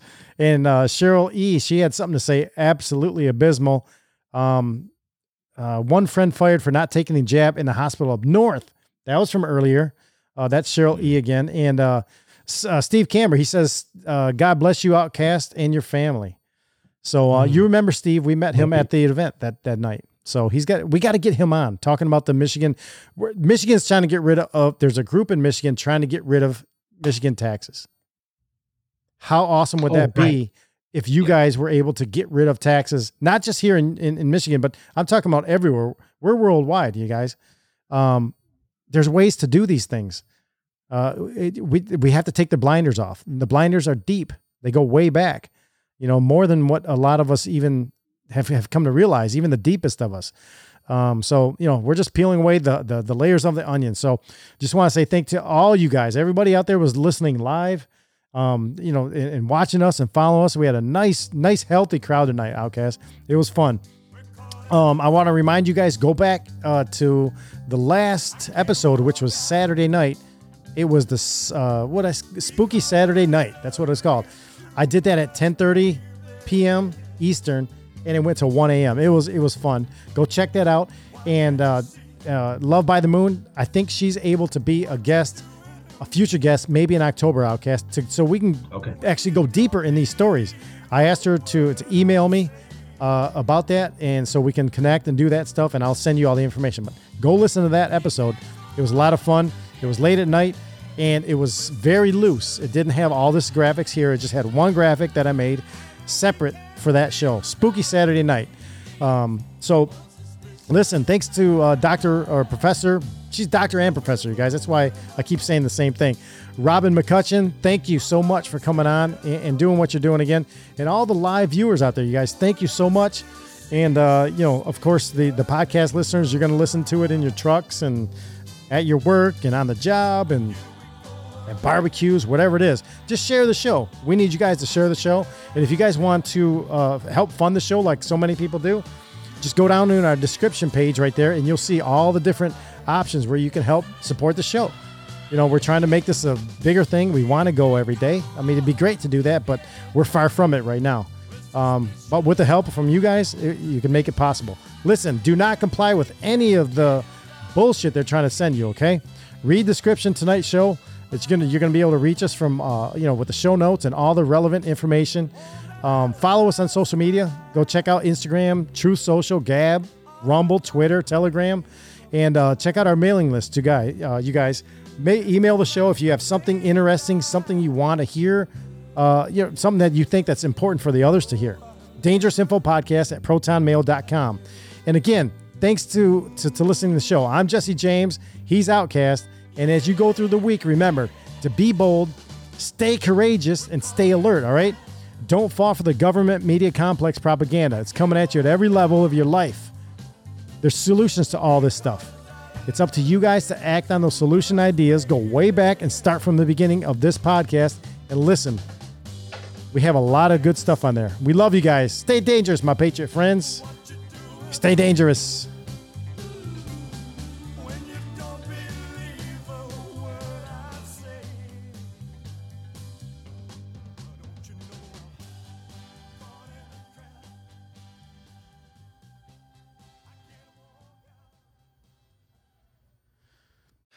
The word smart, right? Remember when smart came along? Smart car, smart Mhm. phone, smart meter, smart watch, smart everything.